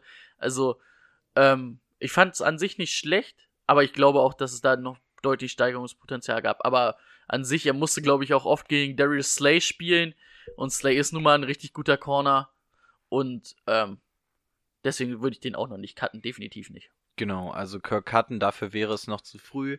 Das dürfte die klare Nummer zwei werden in diesem Team. Ähm, das war allerdings nicht sein Spiel, also lasst euch da von den schlechten Zahlen erstmal nicht täuschen. So, dann sind wir auf der Suche nach der Nummer drei. Da sind zwei Leute aufgefallen. Das waren zum einen Kish Kishorn Johnson mit 5 von 10 gefangen, 46 Yard. Was in etwa das gleiche ist wie der Boy, der neben ihm gespielt hat, Demir Birdr. Keine Ahnung, wie das ausgesprochen wird. Der hat 4 von 7 gefangen für 42 Yards, ist ein undrafted ähm, Free Agent gewesen. Die beiden, ich habe sie als irrelevant eingestuft. Ähm, Andy Isabella noch gar nicht gesehen, kein Target bekommen. Ich weiß gar nicht, ob er überhaupt einen Snap auf dem Spielfeld stand, hat auf jeden Fall kein Target gehabt. Ähm, Hakeem Butler, er ist ja noch auf der IR. Ähm, aber ich würde sagen, dadurch, dass wir David Johnson, auf den ich auch gleich noch zu sprechen komme, auch noch haben, ist für mich ein dritter Wide Receiver in diesem Team nicht interessant. Von daher würde ich in diesem Team nur mit Fitzgerald und Christian Kirk gehen. Ja. Dann kommen wir nämlich auch schon zu David Johnson. David Johnson auch in der ersten Halbzeit überhaupt nicht gefallen, kam dann in der zweiten Halbzeit mal in Gang und da haben wir dann auch gesehen, warum gerade Brady und ich ziemliche Fans von dem Jungen sind. Er hat 18 Touches gehabt, erstmal nicht wenig, für 82 Yard, das ist sehr solide, und 5 von 7 Bällen gefangen für 55 Yards und unter anderem einen Receiving Touchdown. Ja, er hat spät angefangen, aber wenn man sich diese Zahlen anguckt, gerade in der zweiten Halbzeit hat er dann nochmal losgelegt wie die Feuerwehr. Es ist, es scheint so zu sein, als wenn es wirklich ähm, das erhoffte Upgrade ist durch Kingsbury, dass er endlich wieder eingesetzt wird, wie er eingesetzt werden muss. Er wird auf den Boden gefüttert, er wird angeworfen. Ich glaube, mit David Johnson ist auf jeden Fall zu rechnen. Eine klare, klarer Running Back Nummer 1, wenn ihr den in eurem Team habt. So, wenden wir uns von den Cardinals ab und kommen zu den ähm, etwas verrückten Ravens. Ähm, es ist jetzt ein bisschen schwer, die Ravens ähm, irgendwie zu, zu werten, weil wir haben wirklich ein Team gesehen, was sich komplett ergeben hat, ähm, wo danach äh, Spieler angeblich zum General Manager gegangen sind und Massenflucht betreiben wollten, weil alle getradet worden, ähm, getradet werden wollen, weil dem Trainer vorgeworfen wird, dass getankt wird, sprich mit Absicht zu verlieren, damit man den First Overall Pick kriegt. Deswegen möchte ich das von den Ravens alles mal so ein bisschen in Relation stellen. Nichtsdestotrotz sind hier natürlich insbesondere zwei Spieler, die mal so richtig abgeliefert haben. Zum einen Lamar Jackson. Ich bin allerdings nach einem Spiel nicht bereit, ihn schon über den grünen Klee zu loben. Das war eine verdammt gute Leistung, aber ich als großer Lamar Jackson-Hater bin noch nicht bereit, jetzt im Podcast meine Liebe für ihn ähm, kundzutun. Deswegen sagen wir erstmal, das war natürlich extrem stark. Er hat gar nicht so viel geworfen, was er ja auch nicht brauchte. Er hat insbesondere lange Dinge, äh, also Würfe, die relativ lang waren, geworfen, wo dann Marquise Brown einfach durchgelatscht ist. Ähm, er ist die Würfe sahen echt gut. Also, das sah gut aus. sah, Absolut. ja. muss man echt sagen, sah gut aus. Es waren ja auch weitere dabei, also weitere Pässe, die über weitere Distanzen gingen. Und ich glaube, er Ähm, hatte und auch nur sah okay drei aus. Rushing Attempts, ne? Genau. Er ist ja gar nicht selber Ich wollte gerade sagen, er war selber tatsächlich auch gar nicht auf, auf, dem, auf dem Vormarsch. Ähm, brauchst du wahrscheinlich auch nicht zwangsläufig, wenn du jetzt mittlerweile einen Ingram hast. Aber ja, es scheint tatsächlich, als wenn wir einen neuen Lamar Jackson sehen, da auf jeden Fall beobachten. Aber so ungern ich das auch sage, es ist ein QB Number One für euer Team. Ähm, wir werden natürlich auch sehen, wie das sich das jetzt mit anderen Gegnern verhält. So, Marquise Brown, einer der großen Namen jetzt nach Woche 1 ähm, auch bekannt als Hollywood Brown. Vier von fünf Bällen gefangen, aber er brauchte einfach auch nur vier Bälle, um auf 147 Yards und zwei Touchdowns zu kommen. Pardon. Ähm, ja, wahrscheinlich wird jeder seine Zusammenschnitte gesehen haben. Er wird eins der Top-Targets gewesen sein auf den Waivern für Woche 1. Ja, was willst du zu ihm sagen? Er war oft sehr frei, hatte nicht so mega viel zu tun. Einmal hat er sich richtig gut gelöst vom Cornerback. Ich glaube, es war der zweite Touchdown. Auf jeden Fall sehr, sehr interessant. Ähm, ob er wirklich die Nummer 1 Anspielstation der Ravens wird, weiß ich noch nicht, weil eigentlich hätte ich einen Willie Snead da vor ihm gesehen. Und Wookie Wide Receiver, wir haben es schon öfter mal gesagt, immer so ein bisschen mit Vorsicht genießen, aber Marquise Brown, ähm, wir sind auf jeden Fall, glaube ich, alle gespannt, wo die Reise hingeht. Das hat auf jeden Fall schon mal Bock auf mehr gemacht. Ja. Dann kommen wir auch direkt zu Willie Snead. Eigentlich hatte ich ihn für die Nummer 1 Wide Receiver in dem Team gehalten. Zwei von drei Würfen gefangen, für aber für 41 Yard und einen Touchdown. Das ist immer mal Effizienz aus zwei, ähm, zwei gefangenen Bällen, aber auch da schwer zu bewerten. Er hat nur drei Targets bekommen. Marquise Brown war führender mit fünf Targets. Man sieht einfach, dadurch, dass das Spiel so schnell entschieden war, ähm, bestand halt nicht die Notwendigkeit, dass da großartig geworfen wird. Deswegen Oder ist mit Ingram, es lief ja auch gut, ne? Genau. 100 Yards, zwei Touchdown, ey, das war Genau. schon in Ordnung. Zum Schluss wurde ja RG3 sogar reingeworfen. Der also, einen Touchdown-Pass geworfen der einen hat. Touchdown-Pass geworfen hat, ja. Und äh, ja, auf den ich gleich zu sprechen komme. Ähm, deswegen auch da, es ist halt wirklich schwer, diese Ravens nach einer Woche gegen die Dolphins zu be beurteilen. Aber wir haben gesehen, Willie Snead zwar nicht großartig eingebunden, aber das, was er gemacht hat, war verdammt stark. So, dann der Titan, auch einer ähm, der großen Nummern aus Woche 1. Mark Andrews, acht Targets, alle acht gefangen. Da merkt man schon Unterschied. Mark, ähm, äh, Mark Andrews, acht Targets. Wenn wir mal gucken, Marquise Brown, fünf Targets, Willie Snead, drei. Das heißt, die beiden Top-Wide Receiver hatten so viele Targets wie Mark Andrews. Und Mark Andrews hat alle acht gefangen. Ähm, das war schon echt stark. Dafür hat er dann 108 Yards gemacht. Und dann auch den Touchdown von ähm, RG3. RG3 gefangen. Ähm, Hat er nicht sogar zwei Touchdowns gehabt? ich glaube, es war einer, weil Ingram dann ja nur auch noch zwei gemacht hat. Ja, die hatten halt auch 59 Punkte. Ja, da sind ein paar Touchdowns zusammengekommen. Also Mark Andrews auf jeden Fall ganz interessante Nummer für den Fall, dass er noch frei ist. Ich glaube, mit dem ist tatsächlich zu rechnen. Gerade wenn man sieht, wie viele Targets er schon bekommen hat, scheint das ein Go-To-Guy zu sein für Lamar Ich habe Jackson. ihn übrigens geholt in der Liga. Also ich bin ja noch in so einer allgemeinen NFL-Liga von vor 100 Jahren, weil ich mich da aber nicht abmelde. Da habe ich auch meinen Draft nicht selber gemacht, aber habe ges hab, hab, hab gesagt, dieses Jahr will ich da mal zeigen, wer der Chef ist. hab gesehen, Mark Andrews ist noch frei, aber ich habe auch äh, Casey als Tight End. Ich mir Mark Andrews nochmal für die Bank geholt. das ist ein ganz nettes Ja, Du. das hat übrigens nur einen, einen Touchdown. okay, Entschuldigung. Gut, aber einer, der zwei Stück hatte, war Mark Ingram. Er durfte jetzt tatsächlich mal die, der Nummer 1 Running Back sein, nachdem er lange ähm, hinter Camara leiden musste, durfte er jetzt mal die Nummer 1 sein. 14 Mal wurde er auf die Reise geschickt, hat damit 107 Yards gemacht, zwei Touchdowns, nicht einen einzigen Pass bekommen. Also wir sehen hier, äh, Catching-mäßig wurde der zumindest in Woche 1 überhaupt nicht eingesetzt, aber auch bei den Saints hat man ja gesehen, dass er nicht großartig stattfindet im Passing-Game, was ein bisschen schade ist, aber ähm, ja, Ingram, man hat gesehen, 29, der ist in seiner Prime, der hat Bock jetzt wirklich die klare Nummer 1 zu sein, der ist gerusht. Auch da wieder schwer gegen die Dolphins einzuschätzen, aber Mark Ingram wird wahrscheinlich nicht mehr frei auf der Liste rumschwirren, aber Mark Ingram auf jeden Fall eine sehr gute Option. Wahrscheinlich Running Back 2 für den Fall, dass ihr mit zwei Receivern in den Draft gestartet seid, könnte er auch Running Back Nummer 1 sein, aber auch hier klare Nummer. Und damit wäre ich durch für dieses Spiel. Super. Dann, mach, Super. dann würde ich sagen, machst du noch eins und dann müssen wir einen Cut setzen. Ja. Da kommen wir gleich zu den Gegnern der Ravens. Uh. Die Dolphins. Ja, die dürfen eine zweite Woche gegen die Patriots spielen. Ich glaube, die haben auch richtig Bock alle. Ich bin mir nicht sicher, ob die 59 Punkte nicht vielleicht wackeln. Sleeper und Start der Woche, egal wer von den Patriots. Irgendeiner. Ir irgendein Offenspieler der Patriots. Also, ich sag's ganz ehrlich, ich kann mir nicht vorstellen, dass dieses Jahr es einen Zeitpunkt gibt, wo wir sagen, startet ein Offenspieler der, der, der, der, der Dolphins oder ein Defense-Spieler der Dolphins. Vielleicht noch ein Defense-Spieler eher als ein Offenspieler, aber das sah alles scheiße aus. Entschuldigung. Also äh, es ist ja wirklich so, also es soll ja kein Gebäsche sein, aber es sah wirklich, es sah wirklich schlimm aus. Da war wirklich nichts und ich verstehe den Vorwurf des Tankens und Haben wir uns letzte Woche nicht drüber unterhalten, dass, dass die Dolphins-Fans sagen, dass ja, sie gar nicht so ja, scheiße das, sind? das Ding hat sich jetzt wahrscheinlich. Carsten Spengemann, wirklich.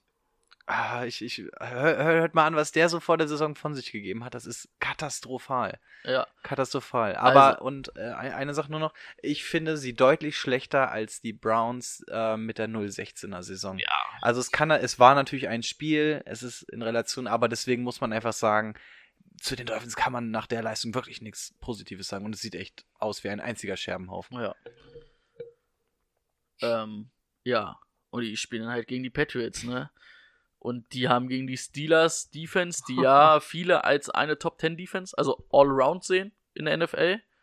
Eine besseren Defense. Ähm, haben da offensiv schon deutlich gezeigt, wer der Herr im Haus ist. Und auch defensiv war es auch ganz gut. Ähm, ich denke, and AB, also wenn er spielt, spielberechtigt ist er. Man weiß jetzt halt nicht mit den Vorwürfen, wie es schaut. Weiß ich nicht, ob er der große Faktor sein wird. Er ist jetzt eine Woche mit dem Team dann zusammen. Ähm, und es klickt ja mit, den ganz, mit dem anderen auch ganz gut. Also vor allen Dingen, ich glaube vor allen Dingen Edelman White, die haben elf beziehungsweise sieben Targets gekriegt. Ähm, das sind auf jeden Fall wieder Leute, die du starten lassen musst eigentlich gegen die Dolphins. Bei den Running Backs an sich finde ich das Matchup für Sony Michel ganz gut, weil die eigentlich den Lauf nicht verteidigen können. Aber Michel hat mir gegen die Steelers nicht gefallen. Der hatte die meisten Rush-Versuche mit 15, hat aber auch nur 14 Yards gemacht. Das ist echt nicht gut. Äh, Rex Burkhead sah im Laufen sehr gut aus oder schon gut. Und White in den, wo er gelaufen ist, auch. Also, wenn ich eine Alternative zu Sony Michel hätte, würde ich wahrscheinlich auch die Alternative zu Sony Michel starten lassen. Dann Burkhead ist so, so ein Flex-Spieler, den man spielen lassen kann, vor allen Dingen vielleicht gegen die Dolphins. Und White, ähm, White kann man eigentlich jede Woche spielen lassen. Ähm, einer, der sehr aufgefallen ist, ist Philip Dorset. Vier Receptions, 95 Yards, zwei Touchdowns. Es tut mir eigentlich ein bisschen leid für den Jungen, ne? Also, es ist halt dieses Jahr, glaube ich, auch Fantasy-relevant sehr schwer einzuschätzen. Er wird Matchup-mäßig eingesetzt, wahrscheinlich jetzt, wo Brown da ist. Ähm, ist hinter Edelman, Brown und Gordon die klare Nummer 4 und dann wahrscheinlich im Passgame sogar die 5, weil White auch vor ihm definitiv kommen wird. Und es ist echt schwer. Natürlich, wenn er so eine Woche hat, willst du ihn aufgestellt haben, aber ich glaube, du kannst es nicht mehr voraussehen. Wenn dann wirklich diese Woche, weil ich glaube, dass Brown, wenn dann limitiert eingesetzt wird oder gar nicht jetzt mit den Vorwürfen. Und ähm, ja, das eigentlich dazu. Und ja, weiß ich nicht, Dolphins-Spieler wollen wir nicht starten.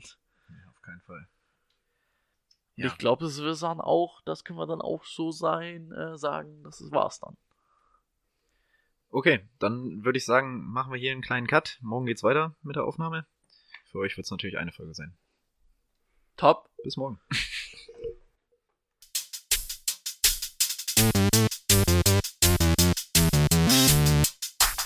It's real simple. You got two more quarters and that's it.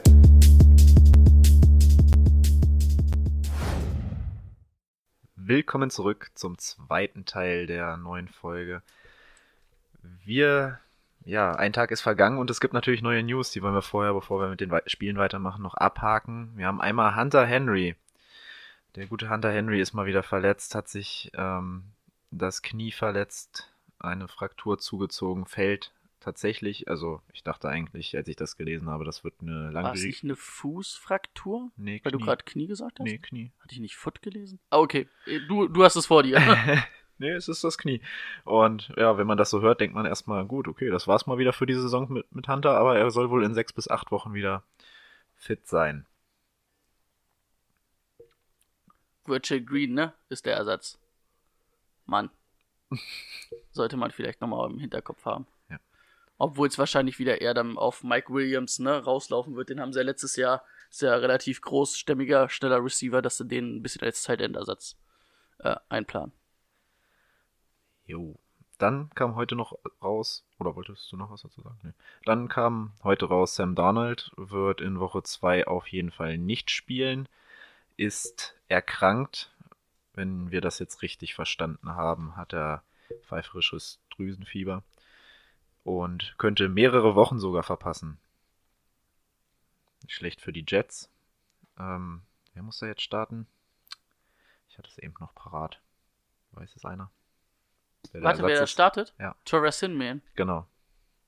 Der alte. Quarterback der, der Broncos. Genau.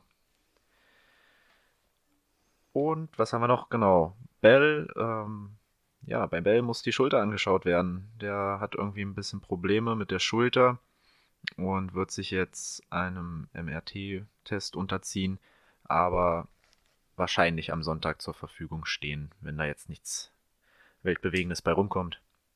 Ah, Wäre sonst schon bitter für die Jets. Ja, wenn ein Quarterback und ein Running Back ausfällt. Hm, naja. Und den Numor hatten wir jetzt im Endeffekt auch schon ja. angeteasert vor der Sendung. Aber jetzt die Gewissheit, die noch reinkam, er ist, wird definitiv das Saison aus jetzt erlebt haben. Ähm, und wie bereits angesprochen, könnte seine ganze Karriere da so ein bisschen dranhängen, weil die zweite Nackenverletzung in Folge, ähm, ja, das könnte Karriereenden wirken. Wir erinnern nur an Cam Chancellor zum Beispiel. Nacken ist nie gut. Harte Woche für die Jets. Auf jeden Fall. War auch ein hartes Spiel. Die haben doch auch Harte richtig- Kost, ja. Die haben doch irgendwie gefühlt 17-0 geführt oder so und dann 16-0. oder 16-0 geführt und dann 17-16 verloren irgendwie, ne? Mhm. Alter, war. Ach ne, wir gehen nachher bestimmt nochmal auf das Spiel ein. Da habe ich nochmal ein paar interessante Fragen an Timo. Okay. Hm, Ich würde aber mit einem anderen Spiel erstmal starten. Achso, eine News habe ich noch, der, der Strampler ist weg. Bitte keine Nachrichten, keine Nachrichten mehr schreiben. Den haben wir unter das Volk gebracht. Gut, kommen wir zum Spiel Bears at Broncos. Beide 0 zu 1. Was man zu den Bears, was man den Bears Positives anmerken kann, die Defense ist die alte vom letzten Jahr. Hat gleich mal mit 5, 6 Sacks gestartet. Die Rush Defense war top, gerade mal 47 Yards zugelassen durch die Luft 203. Leider trotzdem verloren, aber das lag eher an der Offense die so mit Trubisky so absolut gar nichts zustande gebracht hat, außer dass Allen Robinson die ganze Zeit irgendwie frei war. Aber auch den hat er oft genug übersehen. Trotzdem hat der nochmal ähm, 100 Yards, äh, knapp über 100 Yards rausgehauen. Mm, ja, was man zu den Bears noch sagen kann. Montgomery, wir haben uns eigentlich alle ziemlich auf den Typen gefreut und hatten auch nach den Aussagen aus dem Bears-Lager mit viel gerechnet. Ähm, am Ende durfte er nur sechsmal rennen. Nicht ganz so viel. Mm, Joe Flacco, Quarterback der Broncos, kann sich auf was gefasst machen. Denn selbst der, der, der wurde schon dreimal von den Raiders gesackt und hatte in der ersten Halbzeit einige Probleme. In der zweiten wurde es besser, im vierten Quarter war er relativ gut, aber ich kann mir vorstellen, dass das böse für den Mann wird. Und zu den Broncos. Äh, Sutton. Geiler Typ. Möchte Brady kurz einhaken? Boah, also sag du erst mal. Ich würde danach trotzdem noch was sagen. Ja, Kirtland Sutton ähm, hatten wir ja, oder hatte vor allem Brady die ganze Zeit hoch auf dem, auf dem Zettel, sieben Pässe gefangen für 120 Yards. Ja, der Lichtblick der Broncos in diesem Spiel auf jeden Fall. Ja, ich glaube, du hast gesehen, Flecko vertraut ihn ganz klar. Ähm, auch wenn Sanders den Touchdown hatte, fand ich, hast du eigentlich schon gesehen, dass Kirtland Sunder die Nummer 1 Anspielstation ist. Und was da auch für Bälle dabei waren, da in Doppelcoverage, die er trotzdem 2-3 gefangen hat. Ich sag mal, ich habe nicht umsonst gesagt, dass der abgehen wird, hab mir den geholt. Ich finde den geil. Er war, hat mich vollkommen überzeugt. Also, das war einer der wenigen Lichtblicke bei den Broncos. Ähm, bei den Broncos ist auch aufgefallen, also ich hätte bei den Broncos mehr mit dem Laufspiel gerechnet. Insgesamt haben sich Lindsay und Freeman, was jetzt für Fantasy ein bisschen hart ist, äh, sehr gesplittet, die, die Runs. Aber auch das hatten wir ja vor der Saison gesagt, dass Lindsay vielleicht wahrscheinlich nicht so die Saison haben wird wie letztes Jahr. Ob das so bleibt, mal schauen. Lindsay ein, Run mehr, aber viel. Ja, Rico hat's gesagt. Rico hat's gesagt. Rico war's. Lindsay ein Run mehr, aber 13 Yards weniger gerusht. Aber da war natürlich einer, ein langer von Freeman dabei, der das so ein bisschen relativiert. Ne? Ich glaube, das waren, müsste lügen, 28 Yards, 18 Yards, also es waren relativ weiter, einer. Und den hatte Lindsay halt nicht mit drin. Tja, Aber jetzt, jetzt kommt die Zahlen lügen nicht. Jetzt kommt die Bears Defense. Auch da wird das Laufen schwierig. Mal schauen, wer sich da jetzt durchsetzt bei den beiden. Bleibt abzuwarten. Ähm, hatte ich schon gesagt, dass Trubisky eine Wurst ist und Robinson viel übersehen hat? Ja, das hatte ich schon gesagt. Ähm, der wird es mit Von Miller und Bradley Sharp zu tun bekommen, die im ersten Spiel auf zusammen 0 Sex kommen. Ich glaube, die beiden haben auch ein bisschen, bisschen mehr Bock jetzt, das zu ändern. Es gab es lange nicht, dass da zwei Spiele hintereinander von den beiden kein Sack kam. Das zu dem Spiel. Ich sehe die Bears trotzdem vorne aufgrund der Defense. Ja, und vor allem offensiv muss ja mehr kommen als in, in Woche 1. Also Ja. schlechter kann das ja im Endeffekt nicht sein. Ich will jetzt nicht nur Trubisky irgendwie die Schuld geben, wenn gleich er auch treibende Kraft im negativen Sinne war. Aber ja, offensiv muss da was gehen, dass die Bears Defense direkt wieder auf Temperatur ist, haben wir auch gesehen. Ja, ich denke auch, dass die Bears das machen sollten. Vor allem sieht es auch so aus, als wenn sie jetzt einen Kicker haben, der treffen kann. Von daher, ja, ich denke schon. Aber die Broncos, ja, im Endeffekt so, wie man so erwartet hat, oder? Was ich vielleicht noch äh, ganz auffällig fand, äh, oder nicht auffällig fand, aber äh, ich hatte mir den Tight End äh, Ho Jeff Heuerman. Heuerman geholt, weil er eigentlich als Nummer 1 gelistet war. Und äh, kein, also ich glaube ein Target. Und da wurde Noah Fent auf jeden Fall mehr ge genutzt, obwohl er im offiziellen Depth Chart dahinter steht. Ich glaube, das ist schon ein kleiner Fingerzeig, dass man da eher auf Noah Fent ähm, guckt. Äh, waren auch nur zwei Ta oder zwei Receptions, die er hatte. Aber ich glaube, das wird innerhalb der Saison, wird es, glaube ich, doch noch deutlicher Richtung Fent ausschlagen. Werden also doch die beiden großen Tight Ends, die gezogen wurden früh, doch direkt was reißen in ihren Teams. Wo ich auch nicht damit gerechnet hätte, dass Hawkinson so abliefert. Eigentlich hat man damit gerechnet, dass Fenta irgendwie mehr macht, ne? Ja. Fenta war doch Mhm. mehr. Der war mehr der. War doch auch die Nummer 1 vor ihm eigentlich, ne? Auf dem College. Ja, haben ja beide im gleichen Team gespielt. Ja. Und Fant war eigentlich mehr der Receiver. Also ist eigentlich der talentierte Receiver, aber all around Hawkinson schon besser. Okay. Gibt's zu dem Spiel noch was zu sagen? Meiner Seite nix. Das scheint nicht der Fall zu sein. Dann mache ich, glaube ich, wieder weiter. Und ich erzähle etwas über die Jacksonville Jaguars gegen die Houston Texans. Ich fange am besten mal mit den Jaguars an.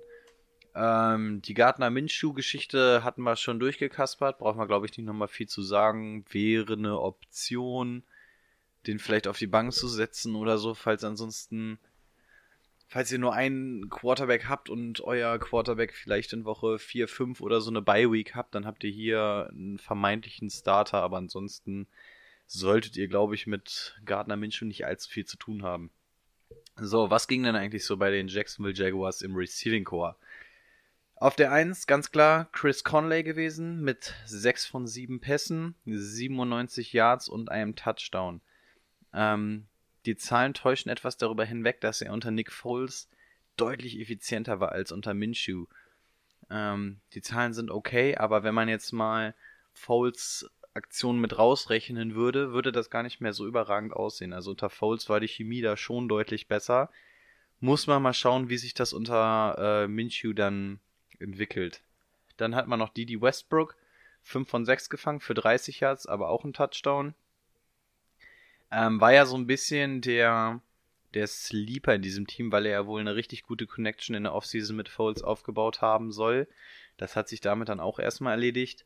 Ähm, ich gehe aber mal davon aus, dass er die Nummer 1 in diesem Team sein sollte unter Minshew.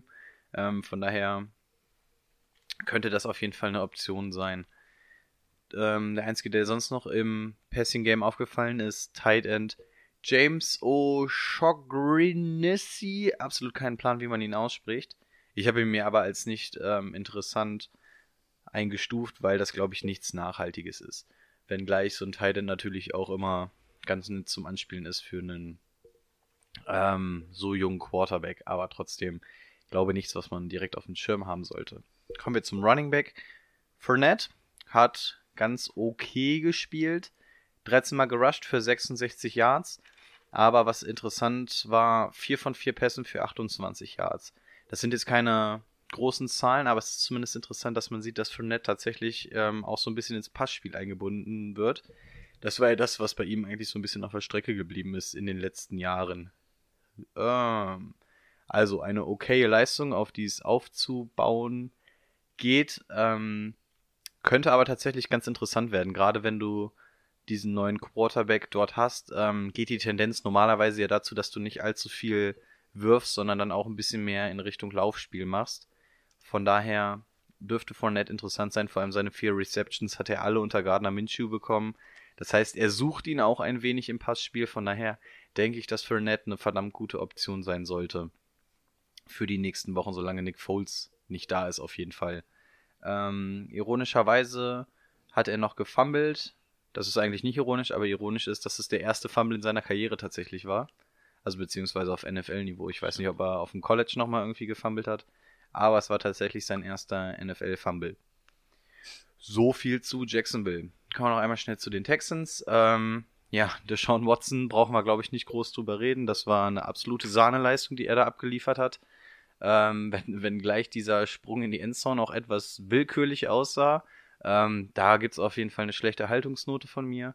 Aber die Zahlen, das ist absolut sehenswert. Ähm, da sieht man, warum er so einen frühen Pick im Draft wert war in Sachen Quarterback. So, Hopkins strahlt dort über allem mit 13 Targets. Über Hopkins braucht man an der Stelle auch nicht reden, vermutlich der beste Wide right Receiver. Habt ihr mitgekriegt? Ähm, er hat, also ich habe das Foto, glaube ich, bei ESPN gesehen. Da hat er einen Zettel ausgepackt vor, der, vor dem Spiel und hat seine Saisonziele aufgeschrieben. Äh, meisten Touchdowns der NFL und 2000 Yards. Ach du Schande. Okay. Und äh, wenn du so ein Spiel dann hast, Wie viel, läuft wie auf viel jeden Yards Fall. Hat er? Äh, 100, also über 100 auf 111, glaube ich. ja. 111, zwei Touchdowns. Ja, aber da muss noch ein Muss bisschen Player- mehr Wenn die kommen. Playoffs dazu zählt. Nee, aber da muss. Ah, das ist 2000 Receiving Yards, das sind Jerry, Jerry Rice Marken. Das, Das wird Oh. schwer. Da muss er aber. Muss er sich reinhängen. Aber gut, ich glaube, wenn es einer schaffen könnte, dann ist es Hopkins. Gut, also auch über Hopkins brauchen wir, glaube ich, nicht allzu viele Worte verlieren. Absoluter No-Brainer Woche für Woche. So, viel interessanter wird, wer denn dahinter die Nummer 2 ist, denn wir haben ja Will Fuller kennen wir schon, aber jetzt kam ja noch Kenny Stills dazu. Dann wollen wir nochmal analysieren, wer da die Nummer 2 sein könnte. Fangen wir mit dem Neuzugang Stills an. 3 von 3 gefangen, 37 Yard und ein Touchdown. Ja, es ist jetzt noch nicht überragend, aber auch da wurde nach dem Spiel schon gesagt, dass er jetzt Woche für Woche mehr bekommen soll. Auch da muss man sehen, der war noch nicht lange beim Team, wurde aber direkt mal mit einem Touchdown bedient. Das heißt, ähm, geben wir dem einfach nochmal eine Woche, dass der den Gameplan lesen kann, dass der sich wirklich in das Team integrieren kann. Ich finde Kenny Stills eine interessante Nummer, habe ihn mir deswegen auch ganz schnell noch ähm, geholt in einer Liga, ähm, weil ich glaube, das könnte tatsächlich die Nummer 2 sein. Denn dann haben wir noch Will Fuller dahinter. Will Fuller kam ja aus einer Knieverletzung und hatte ja auch immer so ein bisschen den Status, dass er verletzungsanfällig ist.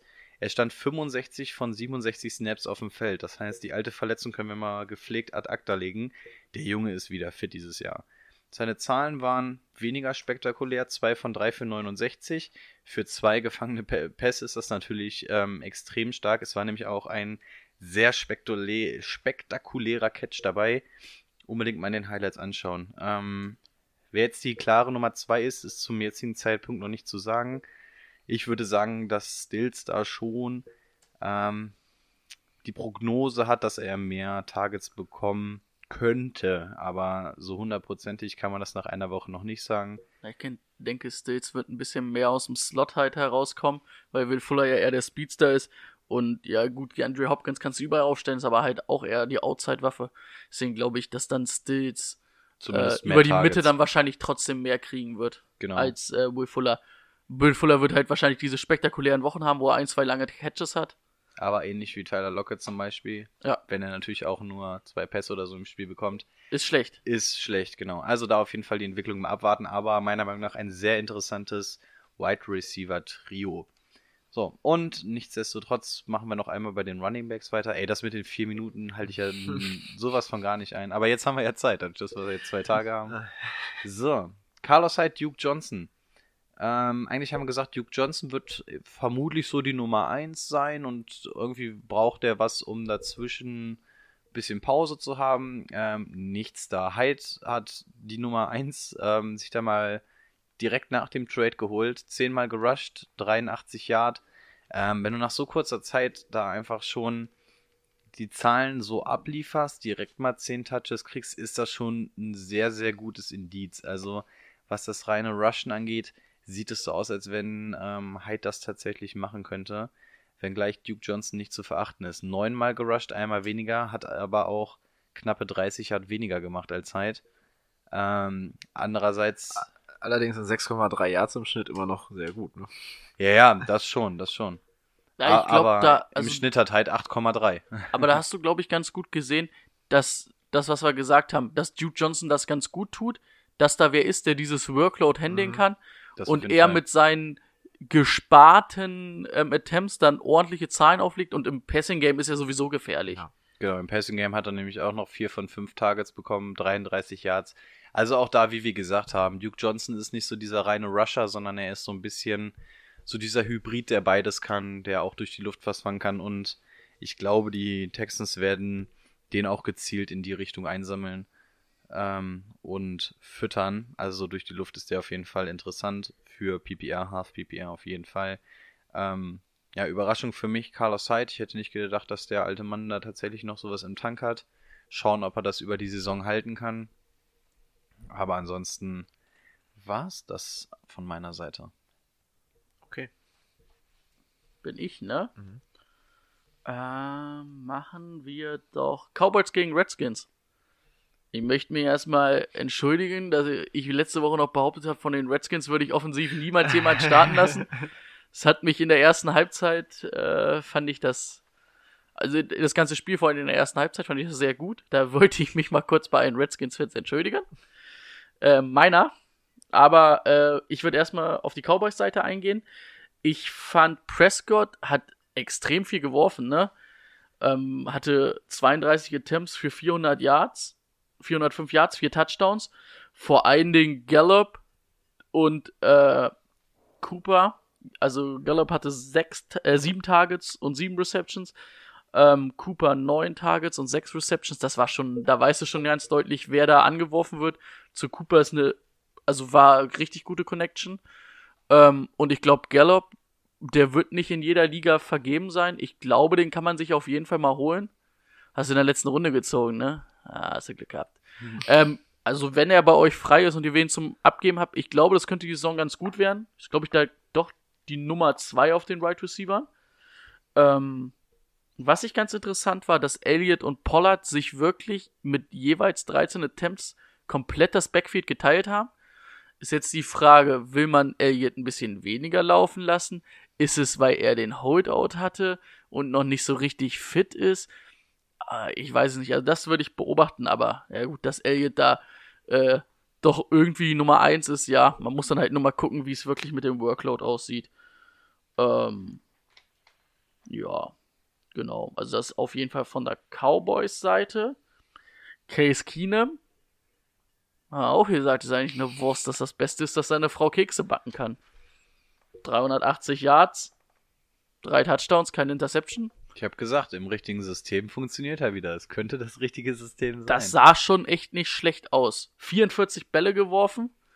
Lauf ging da nicht so viel gegen die Eagles. Ähm, Ja, gut, das hatten wir ja eh gesagt, dass Darius Geis sich schon wieder verletzt hat. Deswegen Chris Thompson. Also eigentlich im offiziellen Depth Chart ist auch AP vor ihm gelistet. War auch am Wochenende nicht dabei.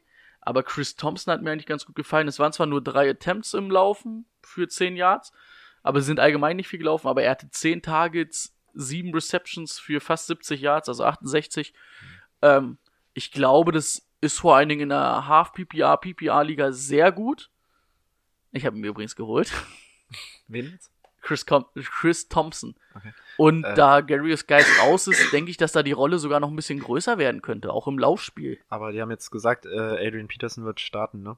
Also der war ja fit und es haben sich tatsächlich alle drüber beschwert, dass er nicht gespielt hat und ähm, alle auf dem Headcoach ein bisschen eingeprügelt. Selbst die eigenen Spieler haben gesagt, das ist eine Frechheit, dass so ein Spieler nicht starten lässt.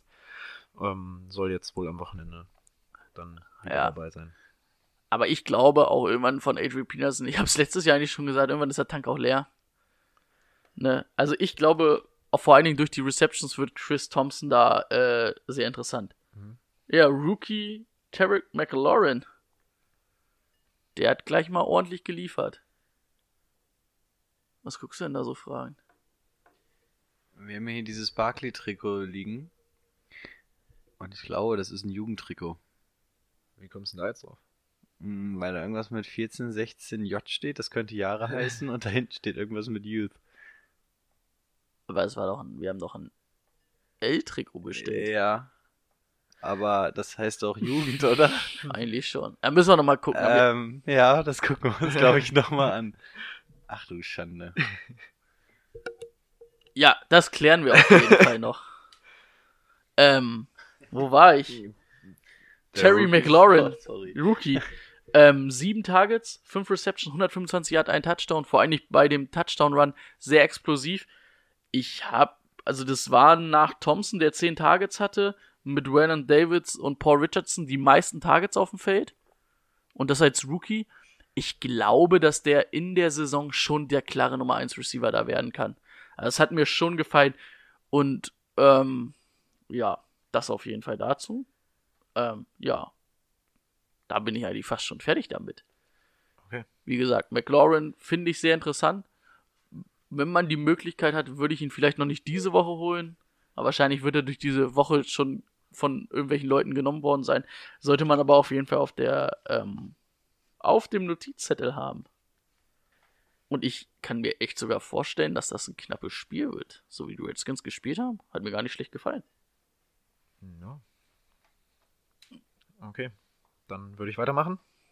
Wieder mit zwei Verlierern, mit den Browns und mit den Jets. Tja, das hat wohl keiner von den Browns erwartet. Ich hatte ja den Gegner gestern schon.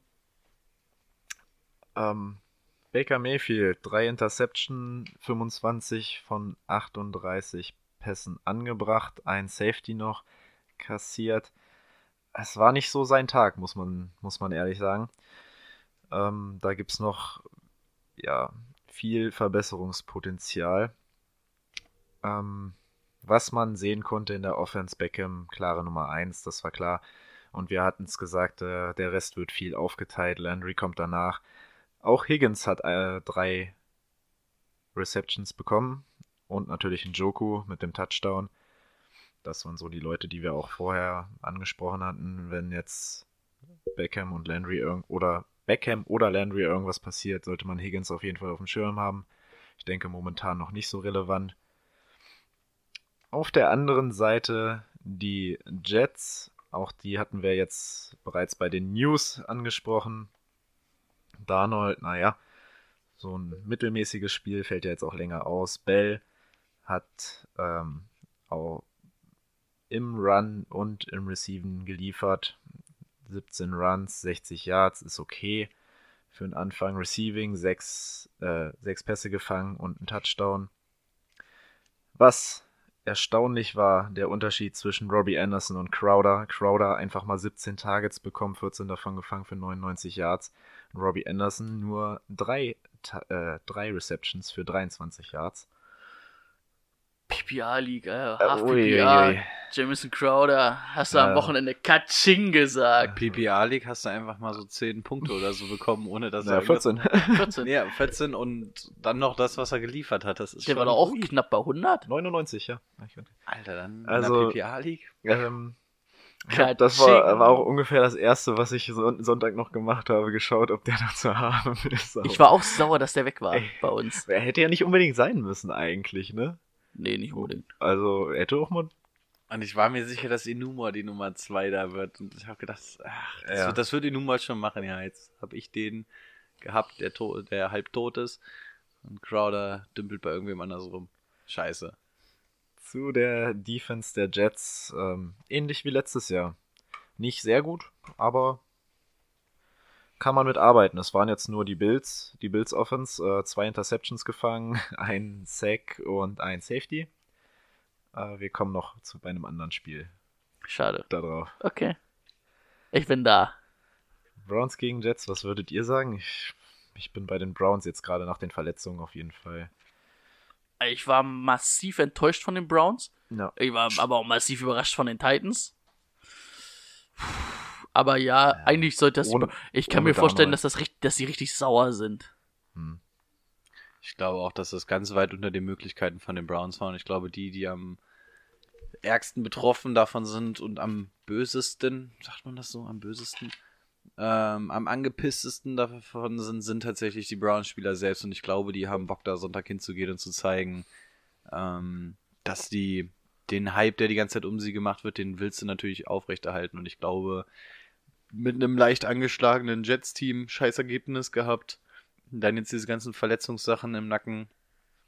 Ich glaube, die könnten den ganzen Frust der Browns abbekommen. Ja, Ja. das sollten die Browns eigentlich machen. Ich glaube, zwei Spiele lassen die sich da nicht. Ich glaube nicht, dass ja. Baker auch zwei Spiele hintereinander so schlecht ist. Es war ja auch viel, wirklich tatsächlich viel Baker. Also die Interceptions, das Wie gesagt, ich glaube, ich hatte es ja gestern gesagt, ich glaube, es waren passieren. drei hintereinander, wo er einen Turnover hatte.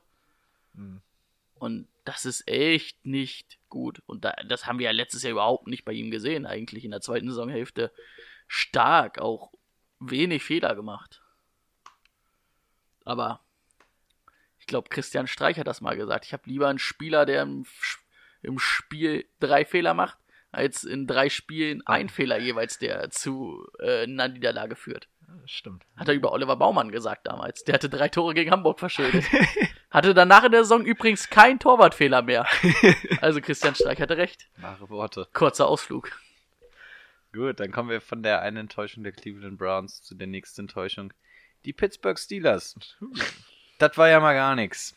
Das war mal absolut gar nichts. Also mit drei Punkten willst du nicht das Spiel beenden. Ich glaube, es war auch das erste Spiel seit, lass mich lügen, Oktober 2017, das Big Ben ähm, beendet hat, ohne mit einem einzigen Touchdown runterzugehen. Also das auch ungewohnt für ihn. Ja, jetzt geht's gegen die Seahawks. Ähm, die Seahawks Defense ist auf jeden Fall nicht mit den Patriots zu vergleichen. Das ist auf jeden Fall Minimum eine Stufe drunter. Zumindest was die Tiefe angeht. Das heißt, da wirst du schon bessere Chancen haben. Big Ben wird da auf jeden Fall andere Zahlen auflegen, als er es gegen die Patriots getan hat. James Conner ähm, würde ich in diesem Spiel tatsächlich nicht unbedingt aufstellen wollen, denn wenn die Seahawks eine Sache in der Defense haben, die gefährlich ist, dann ist es der Rush vorne. Jetzt vor allem mit Clowney, äh, Collier kommt zurück, Sigi Ansa soll spielen. Ähm, Gerade Clowney ist gegen den Lauf sehr gefährlich und ähm, ich glaube, Connor wird da kein leichtes Spiel haben. Deswegen ähm, würde ich von dem nicht allzu viel erwarten. Ähm, Im Gegenzug dazu aber, wir haben es bei einem John Ross gesehen, ähm, dass die DBs da nicht allzu stark bei den Seahawks sind und deswegen wäre mein In doch auf jeden Fall Juju und ähm, vor allem auch Moncrief, der durch 10 Targets aufgefallen ist. Das heißt, da sollte man auf jeden Fall mein Auge drauf haben. Juju ähm, ist ja im vierten Quarter runtergegangen aufgrund einer vermeintlichen Verletzung. Das soll sich aber schon soweit eigentlich ähm, ausgekaspert haben. Der ähm, soll fit sein für Sonntag. Äh, Moncrief natürlich doch ganz interessant mit seinen 10 Targets. Inwieweit ähm, das da geht, man. Es bleibt natürlich abzuwarten, ob Connor erstmal gefüttert wird oder ob man versucht, gleich die Receiver ein bisschen mehr einzubinden. Ob da tatsächlich diese Zahlen bestehen können. Aber bisher Moncrief scheinbar die Nummer 2. Ähm, und dann kämpfen Switzer und Washington gerade so ein bisschen um die Nummer 3 bei Pittsburgh. Ist jetzt nach dem Spiel schwer zu sagen, weil gegen die Patriots mal ja so gar nichts funktioniert hat. Und ähm, auch Juju, von dem man ja sehr enttäuscht war, aber wir haben es auch letzte Woche schon angesprochen, wenn du von Stefan Gilmore gedeckt wirst, ähm, da gibt es, glaube ich, ähm, spaßigere 60 Minuten, die du so haben kannst in deinem Leben. Ähm, also auf jeden Fall ähm, die Receiver im Auge behalten. Juju, klarer No-Brainer und Moncrief. Ähm, kann man, glaube ich, auch, wenn man ein bisschen mutig ist, mal auf eine Flex stellen. Mal schauen, was da so passiert. Was sagst du so als Seahawks-Fan zu, wie heißt der?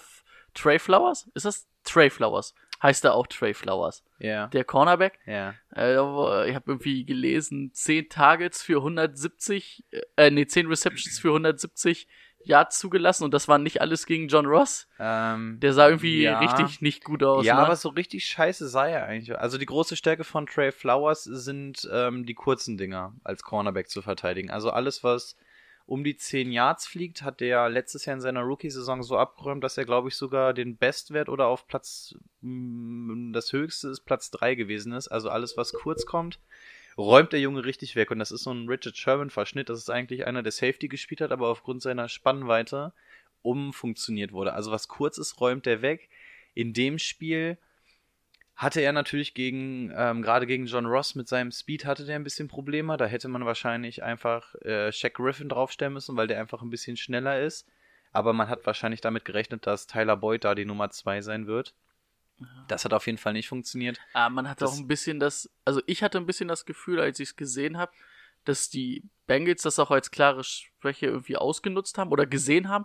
Da hat ja wirklich mal, also jeder durfte mal gegen den irgendwie Ja. spielen und er hat halt auch gegen jeden irgendwie was zugelassen. Aber es Ja. kann natürlich auch ein rabenschwarzer Tag einfach mal gewesen sein. Ja, also die Aber haben's das sollte man halt, glaube ich, im Auge behalten, ne? Also die Seahawks haben ein scheiß System gespielt. Die haben die ganze Zeit Cover 3 gespielt. Ähm, also Cover 3 ist natürlich super. Wow. das kannst du ähm, nicht sagen. aber, aber das System war in dem Falle kacke, weil sie einfach ihre drei guten Linebacker alle auf dem Feld haben wollten, aber hinter den Linebackern war halt immer die Lücke offen und das wurde natürlich bravourös ausgenutzt.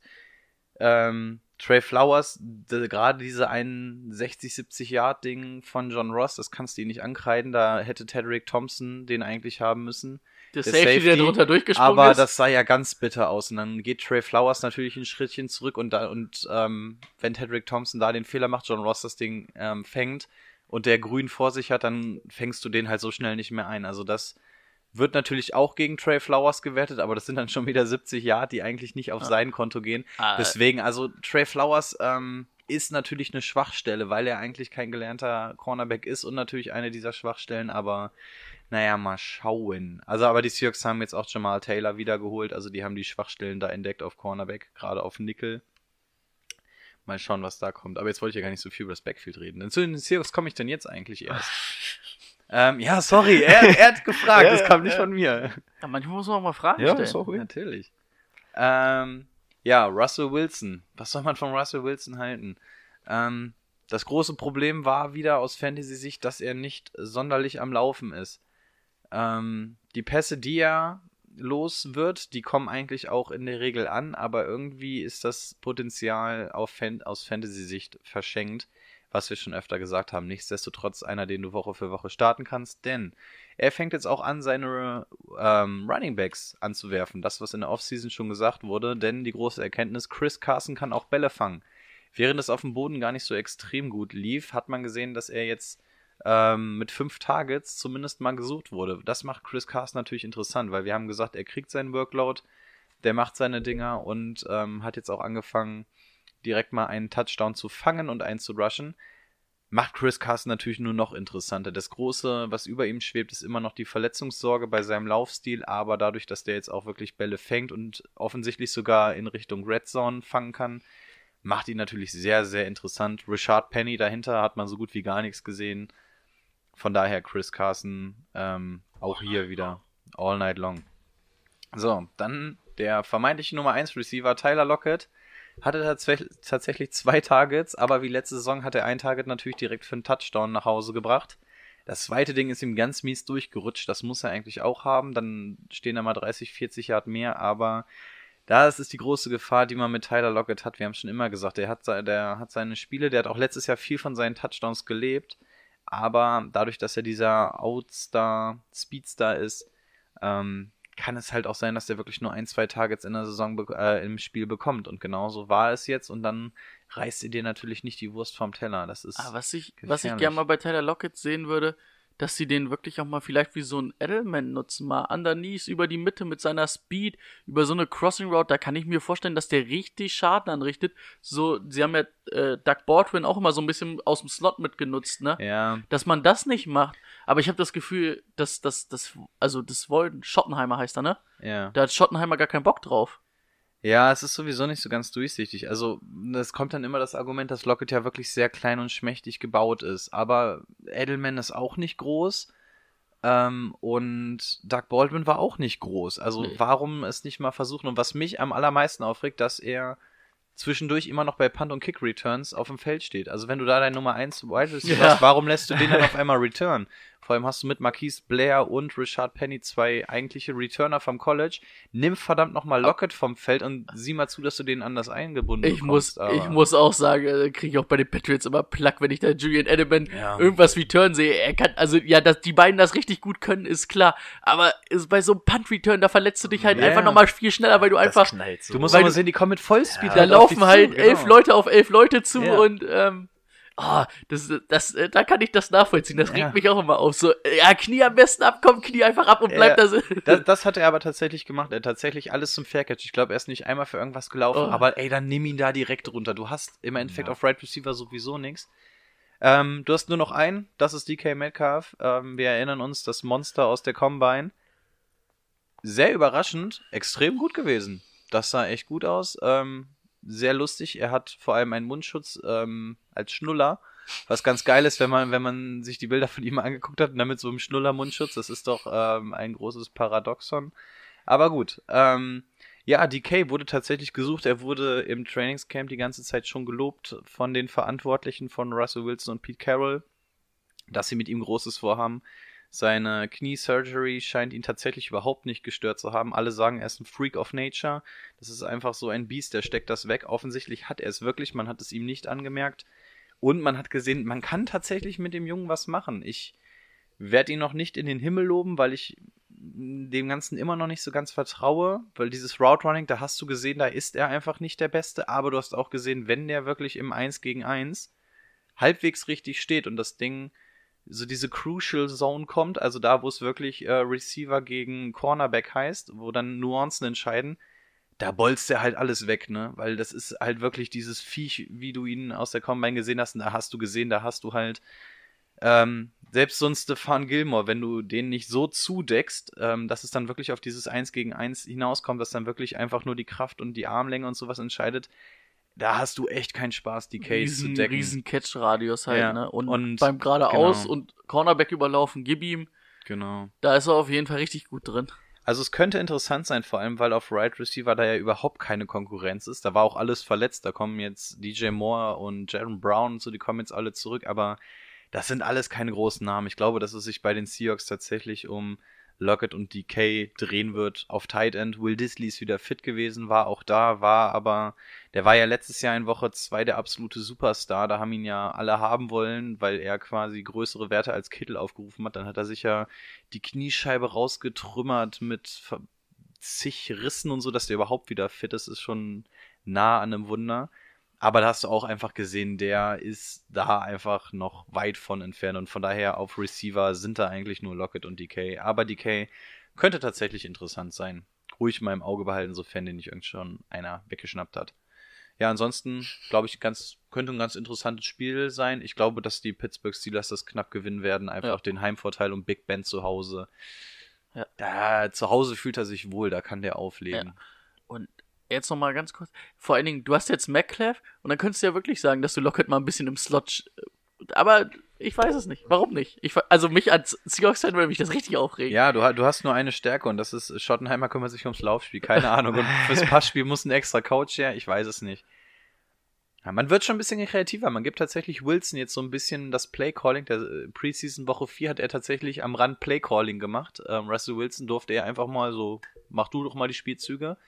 Und er darf jetzt auch ein bisschen mehr improvisieren. Und wenn Wilson improvisieren darf, würde das auch mehr dazu neigen, dass er selber mal läuft oder dass er selber mal versucht, das ein bisschen alles umzustellen. Ja, noch ist man ein bisschen im System gefangen. Mal schauen, wohin da die Reise geht. Ja, da könntest du halt so viel machen, ne? irgendwie so ein bisschen Outside Round, also dieses Outside Zone Running Game mit ihm für ihn Rollouts, wo er selber läuft oder wo er aus der Pocket rausläuft und dann wirft. Ich glaube, da könnte man richtig viel mit dem machen. Ja, auf jeden Fall. Wenn ihr in einer ganz tiefen Liga spielt, Gary Jennings den Namen merken. Der kommt jetzt zurück. Das könnte tatsächlich der Nummer 3 Receiver sein und der soll wohl so ein bisschen die Position übernehmen, die Brady schon die ganze Zeit gerade fordert.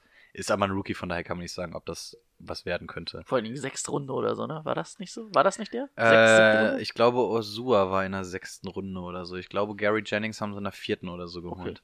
Aber ich glaube, wir haben jetzt einen Redanteil für die Seahawks von 20 und ähm, das ist jetzt wie wenn Ran mal die Seahawks zeigt, da kriegen wir jetzt wieder Ärger. Wir reden ja nur über die Seahawks oder Rico. Deswegen gebe ich das Wort jetzt mal ab. Deswegen war ich ja bei den Ach Patriots so, so, du bist ja schnell. erst dran, Mensch. Ey, Kommt mir schon vor, als wäre hier vier Spieler an der Seite sitzen. Aber, aber er hat auch viel Ja? gefragt, da muss ich auch antworten. Ja, wir haben ja heute ein bisschen mehr Zeit. ja, jetzt haben wir ja die Zeit. So, kommen wir zum nächsten Spiel. Alter, fuck, wir sind bei 1,45. Wir werden ich heute ja. eine neue Rekordfolge machen. Ähm, Saints gegen Rams. Glaube ich. Ist ein richtig geiles Spiel. Uiuiui, ja. Ähm, Ich glaube, Ja. da sind noch offene Rechnungen. oh ja, stimmt. Vielleicht wird ein Schiedsrichter getötet. oh, oh, oh. Stimmt. Das habe ich gar nicht aufgeschrieben. Ähm, ja, so ein bisschen Running Back mäßig bei den Rams finde ich, da hat man äh, schon gesehen, dass man Gurley schon ein bisschen schonen will. Vor allen Dingen in Goal-Line-Situationen. Also äh, Gurley hatte 14 Attempts. Äh, Malcolm Brown 11 Attempts, aber alle Goal-Line-Attempts, hatte sogar zwei Touchdowns. 53 Yards, zwei Touchdowns. Und Gurley hatte zwar 14 Attempts und 97 Yards, also hatte dann auch gute Läufe, aber man sieht schon, dass man ihn irgendwie dosierter einsetzen will. Und vor allen Dingen, ich glaube, das, was ihn ja letztes Jahr so stark gemacht hat, seine vielen Touchdowns, ich glaube, Malcolm Brown sollte man im Auge behalten. Ich glaube, das wird schon der Goal-Line-Heavy-Back werden. Dass man dann nicht unbedingt Gurley immer äh, durch die Mitte äh, jagen will. Ähm, Cooks hat mich ein bisschen enttäuscht. Sechs Targets, zwei gefangen. Ich glaube, der erste war kurz nach der äh, ersten Halbzeit. Also den haben sie überhaupt nicht auf die Reihe gekriegt. Ähm, genau. Dann kommen wir so ein bisschen zu den Saints. Ähm, ich finde, was man gegen die Rams gesehen hat, äh, nicht gegen die Rams, gegen die Texans gesehen hat, was wir auch letztes Jahr schon mal gesagt hatten, underneath sind die ver verwundbar. So underneath über die Mitte 10, 15 Yards in dem in der Range finde ich sie einfach verwundbar. Auch mit Kiko Alonso. Ähm, und vor allen Dingen glaube ich, dass das für Cup und auch für Gurley, wenn man Gurley im Passing Game ein bisschen mehr wieder einsetzt und vor allem Cup über die Mitte aus dem Slot, eine sehr gute Woche werden kann. Also wenn ich die beiden irgendwie aufstellen kann, würde ich das schon tun. Also vor allen Dingen ähm, Cup. Ähm, die Laufverteidigung der Saints fand ich jetzt auch nicht überragend, ne? Gegen Hyde 83 Jahre zugelassen, gegen äh, Duke Johnson 57 und auch gegen Deshaun Watson 40. Also im Laufverteidigen sah das nicht gut aus. Ähm, aber auf der anderen Seite sah die Laufverteidigung der Saints gegen McCaffrey auch nicht gut aus. Also für Alvin Kamara, der ja vielleicht nicht so ein guter Läufer ist wie McCaffrey, aber auch im Receiving sehr gut ist, glaube ich auch für Alvin Kamara, das wird eine sehr, sehr gute Woche. Ähm, ja, und das wäre es eigentlich auch schon von mir, weil ich bin irgendwie ganz schön kurz diese Woche, ne? Ist doch gut. Das ist verrückt. Saints Ähm, oder Rams? Ich sag's aber auch ganz ehrlich, ich habe richtig Bock auf das Spiel. Es Ja. wird, glaube ich, richtig cool. Es wird nicht mehr übertragen, ne? Ich weiß gar nicht, was es für ein Spiel ist. Ich habe es mir leider nicht aufgeschrieben, ob's wann es stattfindet. Also, wenn es Sonntag ist, wird es zumindest nicht von ran übertragen. Nee, es wird nicht übertragen, das auf jeden Fall. Aber, ich Aber es könnte könnte mir auch vorstellen, dass es Night Sun so, Sunday ne? Night, Monday Night Game ist. Ähm, ich tippe knapp auf die Saints. Das ist ein äh, 10-25, also ein spätes Spiel. 10, Ne. 15. Und das überträgt man nicht. Nee, das späte Spiel ist Raiders gegen Chiefs. Oh, Raiders gegen Chiefs natürlich auch nicht schlecht. Ja, aber. Oh, naja. Na, die, das NFC Championship Game nochmal Ja, das stimmt. wäre ja schon cooler gewesen. Wissen wir schon mal, in welche Richtung die Ja. Berichterstattung gehen wird vor dem Spiel. Ja. Ähm, was, was sagt ihr? Saints, Rams? Ich würde auch auf die Saints tippen, weil sie mir in Woche 1 einfach ähm, fertiger aussahen. Also das hat alles schon deutlich besser geklappt, während du bei den Rams irgendwie noch so ein bisschen mit Gurley so ein bisschen geguckt hast. Goff hat äh, arg gestruggelt. Die Defense war schon okay, aber weiß ich nicht. Also die, die Saints sahen mir einfach fertiger aus. Wo spielen sie? At Rams. At Rams, okay. Na gut. Ja, halt das ist ja vom- kein Heimvorteil. Voll, ich wollte gerade sagen, vom Heimvorteil kann man daher nicht großartig reden. Ähm, ja, ich, also es kann in beide Richtungen gehen, aber ich glaube, die Saints sind einfach schon ein bisschen, haben zumindest in Woche 1 fertiger ausgesehen und ich könnte sagen, das könnte das Zünglein an der Waage sein. Ja, vor allen Dingen, ich glaube, dass Camara sie dann doch noch mehr verwundet als irgendwie die Running Backs der, der, der Rams. Weil Gurley halt dosiert eingesetzt wird. Was sagst du? Ich bin auch bei den Saints. Auch bei den Saints. Wie sehr, ich, ich hoffe, ich wiederhole jetzt nichts, weil ich mich zwischendurch rausgesneakt habe, um auf Toilette zu gehen. Wie sehr regt es dich eigentlich auf, dass, ähm, wir haben ja die ganze Zeit gesagt, so hinter Gurley ist so ein großes Fragezeichen und wer auch immer das ist, ähm, könnte es werden. Und wir haben ja die ganze Zeit gesagt, ey, Daryl Henderson, das wird, äh, wie, wie sauer bist du privat, weil wir beide ja ziemliche Daryl Henderson-Fans sind, dass es jetzt nicht Daryl Henderson geworden ist, sondern genau die Rolle, wo wir gesagt haben, die könnte interessant werden, dass die von Brown übernommen wird. Ähm, ja. Aber was ich halt fand, also was man halt gucken muss, wenn Gurley ausfällt, weil ich finde, Daryl Henderson ist halt so ein bisschen eher der Gurley-Verschnitt und Malcolm Brown ist halt eher so dieser Heavy Runner, so wie sie mit Cheesy Anderson letztes Jahr hatten. Und er hat ja vor allen Dingen wirklich davon gelebt, dass er Goal-Line-Back ist. Und das hatte ich auch gesagt, wo du gerade auf äh, Ex äh, Klo. Auf Klo was. ich wollte gerade auf Expedition sagen. Okay. Ähm, ähm, jetzt habe ich ungefähr 27 Mal M gesagt. Das mache ich den ganzen Podcast. Habe ich gesagt, dass äh, Malcolm Brown vor allen Dingen, glaube ich, dieses Jahr echt der Goal-Line-Back wird. Ja. Und Also ich das- ich fand es ein bisschen schade, weil genau die Rolle, wo wir gesagt haben, so Gurley, den wirst du nicht direkt verheizen, der wird dosiert eingesetzt und dahinter, die Position wird richtig interessant, das war's auch. Und da haben wir gesagt, ey, da hast du mit Daryl Henderson eingedraftet, der einfach äh, sofort ready ist. Also falls ihr Bock habt, ich habe ihn es gerade entlassen. Wirklich? ich musste. Ja, also. Ich ja. glaube aber auch, dass es vielleicht ab Woche 5, Ja, 6 dann schon anders ich, aussieht. Habe ich auch gedacht, aber ich hatte keinen Platz mehr. Ich musste. Ich habe mich so geärgert, als ich gesehen habe, tatsächlich Gurley wird limitiert eingesetzt, dachte ich, jawohl, wie wir gesagt haben, Daryl Henderson und dann genau die Rolle, die wir ihm zugesagt haben, übernimmt dann auf einmal einer. Vor allen Dingen wir gar nicht Malcolm Brown hatten wir alle so Nee. gesagt, so, ah, nee, wahrscheinlich nicht. Nee, weil Henderson einfach so eine gute College-Saison hatte und alles eigentlich alles mitbringt. Hat mich ein bisschen traurig gemacht, dass es nicht erst wird. Aber na gut, auch die Gurley-Entwicklung bleibt abzuwarten. Wie optimistisch wärt ihr, wenn ihr Gurley-Owner seid, ihn reinzuwerfen? Ich glaube, für Woche 2 besteht jetzt nicht das große Risiko. Ich bin ganz ehrlich, ich bin ganz froh, dass ich den nicht hab, Ja, das ist jede Woche irgendwie. weil du Also ich würde ihn immer spielen lassen, bis er halt verletzt ist und Ja. ich glaube, das wird passieren. Aber du hast halt wirklich durch diese limitierte Rolle, er war nicht an der Goal-Line, fallen die Touchdowns weg. Es sind zwar 97 Yards, die er gelaufen ist, aber es ist halt schon viel an Punkten, was dir wegfällt. Und wenn du dann wirklich einen Back hast, einen Three-Down-Back, wo du auch weißt, alles klar, der wird auch an der Goal-Line geschickt, ist es, glaube ich, schon besser. Also wenn ihr Gurley habt, probiert ihn vielleicht irgendwie zu traden für einen anderen Running Back. Marlon Mack, rein vom Wert wahrscheinlich unter Gurley. Ich würde ihn aber über die, also auf die Saison heraus ge, ge, gedingst, auf die Saison sehen, dass er vor ihm sein wird. Also, das wäre mein Tipp. Ich kann ihn auch nicht hundertprozentig einschätzen. Vor allem hat man gesehen, zwischendurch war er wirklich sofort explosiv und ist da reingegangen, wo du denkst, ja, okay, cool, Gurley ist fit, alles gut.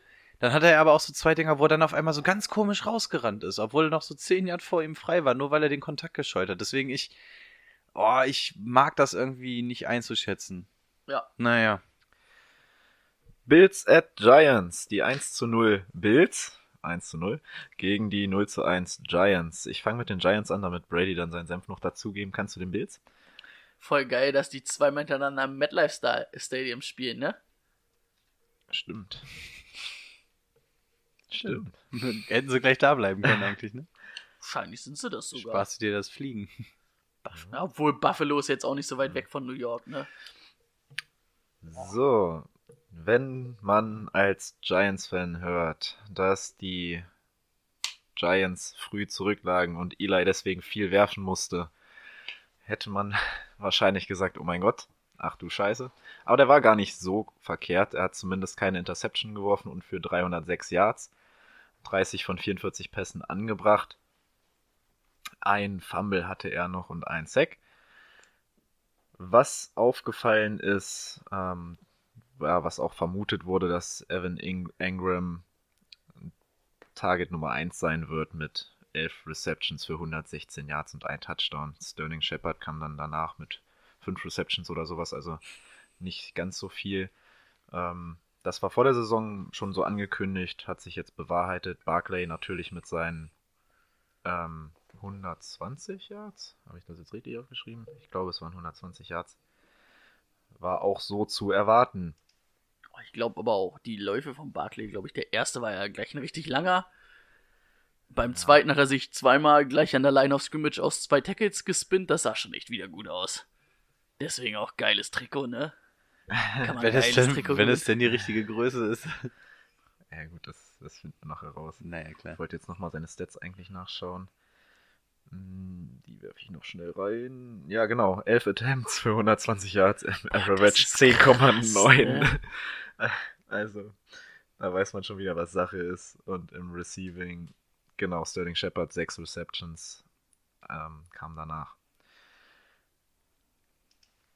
Ansonsten eher irrelevant. Was jetzt ansteht, ist die Bills Defense und ich glaube, das wird für Eli ein bisschen schwieriger. Die haben ähm, mit 4 Sacks schon ordentlich vorgelegt. Kann mir vorstellen, dass das ein bisschen heftiger wird. Zu den Bills. Josh Allen.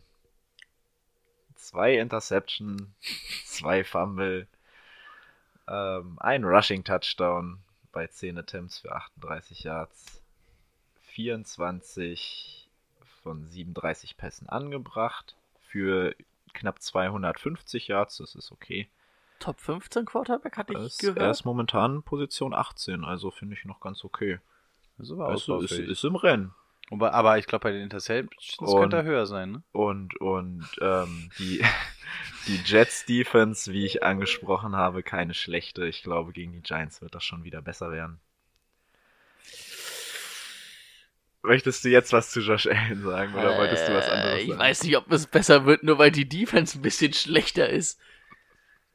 Wird es. Ich finde halt, er trifft auch falsche Entscheidungen. Brutal falsche Entscheidungen.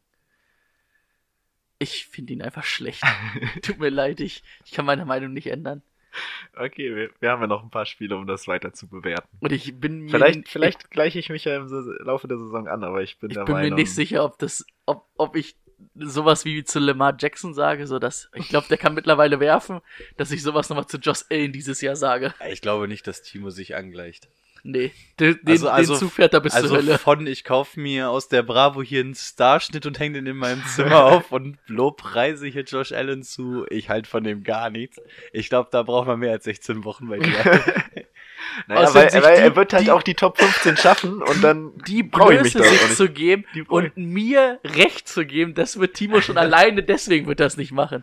Vielleicht in Woche 16, mal schauen. wenn, er, wenn er dann noch auf Platz 16 ist, dann.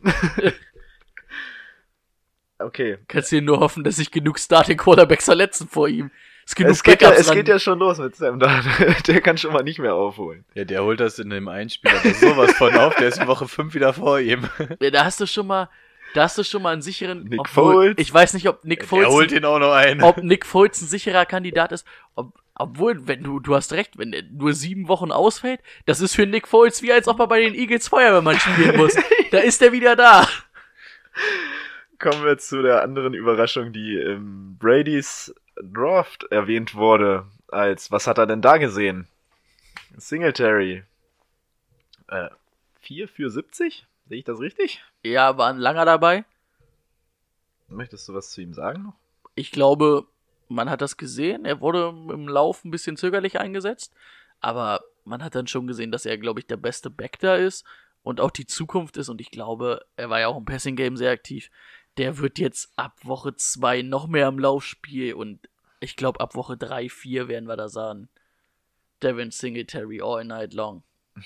Liebe Grüße an die NFL Draft Reporter, die mir geschrieben haben. Ich sehe was, was viele nicht sehen.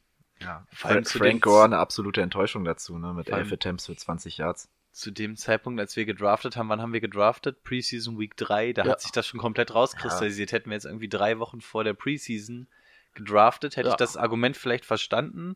Aber zu dem Zeitpunkt war doch schon fast klar, dass er zumindest Nummer zwei ist. Deswegen habe ich den Satz auch nicht verstanden. Aber, Ja.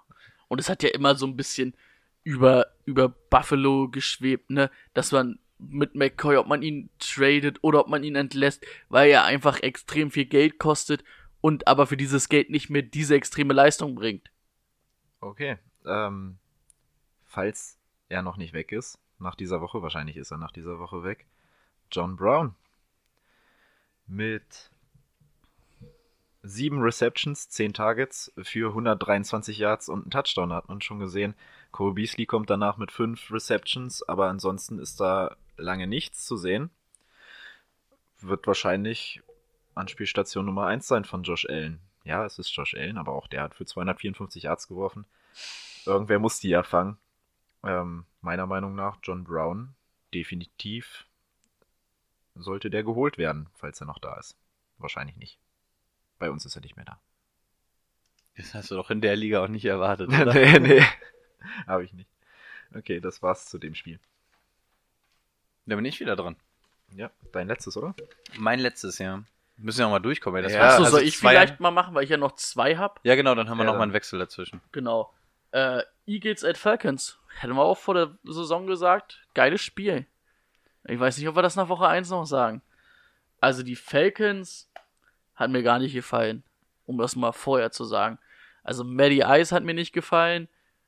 Die O-Line hat mir nicht gefallen. Das Run-Game hat mir nicht gefallen. Die Vikings waren da klar stärker. Ähm, das einzig Positive, was ich sehe, ist, die Eagles Corners sahen schon gegen Washington, wo wir, wo, wo ich zum Beispiel gesagt habe, dass ich bei Washington nicht viel sehe, da habe ich mir ja schon entschuldigt.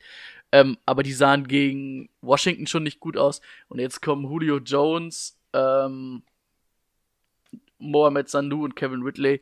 Für mich das beste Receiving-Trio, hatte ich ja vor der Saison gesagt in der NFL. Ähm, da sollte eigentlich schon was drin sein. Mm, Obwohl, was mir aufgefallen ist, ähm, Austin Hooper war der aktivste gegen die Vikings, ne? Neun Targets, neun Receptions. Julio hatte zwar elf Targets, aber nur sechs gefangen für 31 Yards und ein Touchdown. Das ist nicht Julio-like. Kevin Ridley hatte sechs Targets, hat vier gefangen. Sanu von sechs Targets fünf. Das sah schon alles nicht so geil aus, ne? Aber eigentlich ähm, die Corners oder das Backfield, äh, also das Defense Backfield der Eagles finde ich schon deutlich schwächer als das der, e äh, der, der Vikings. Daher denke ich, da sollte schon ein bisschen was gehen. Ähm, Freeman überhaupt kein Faktor gewesen. Sehe ich gegen die Eagles auch überhaupt nicht. Die haben eine sehr starke Front. Haben ja auch gegen Washington nichts im Lauf zugelassen. Da sehe ich nichts. Ähm, ja, Carsten Wentz. Erste Halbzeit habe ich mich ganz schön bestätigt gefühlt in meiner Meinung über ihn, dass er kein MVP-Kandidat ist. Ich will nicht sagen, dass er in der zweiten, äh, zweiten Hälfte ein MVP-Kandidat war, aber das sah schon deutlich geschmeidiger und besser aus. Ähm, Deshaun Jackson, neun Targets, äh, acht Receptions, 154 Yards, zwei Touchdowns. Hast du schon gesehen, der gibt der Offense, glaube ich, nochmal was, was, was sie nicht vorher hatten. Und die Chemie scheint echt gut zu sein. Ähm, was mich ein bisschen gewundert hat, oder nicht gewundert hat, was mir aufgefallen ist, ich fand Ertz war sehr limitiert eingesetzt, obwohl er sieben Targets hatte und auch fünf Receptions, aber auch nur für 50 Yards. Aber es kam mir irgendwie nicht so vor. So unter Foles war Ertz halt der Go-To-Guy, vor allen Dingen halt in den letzten Spielen. Und ähm, bei Wentz hatte ich so ein bisschen das Gefühl, dass er sich dann schon eher auf Jeffrey und ähm, Jackson vor allen Dingen konzentriert.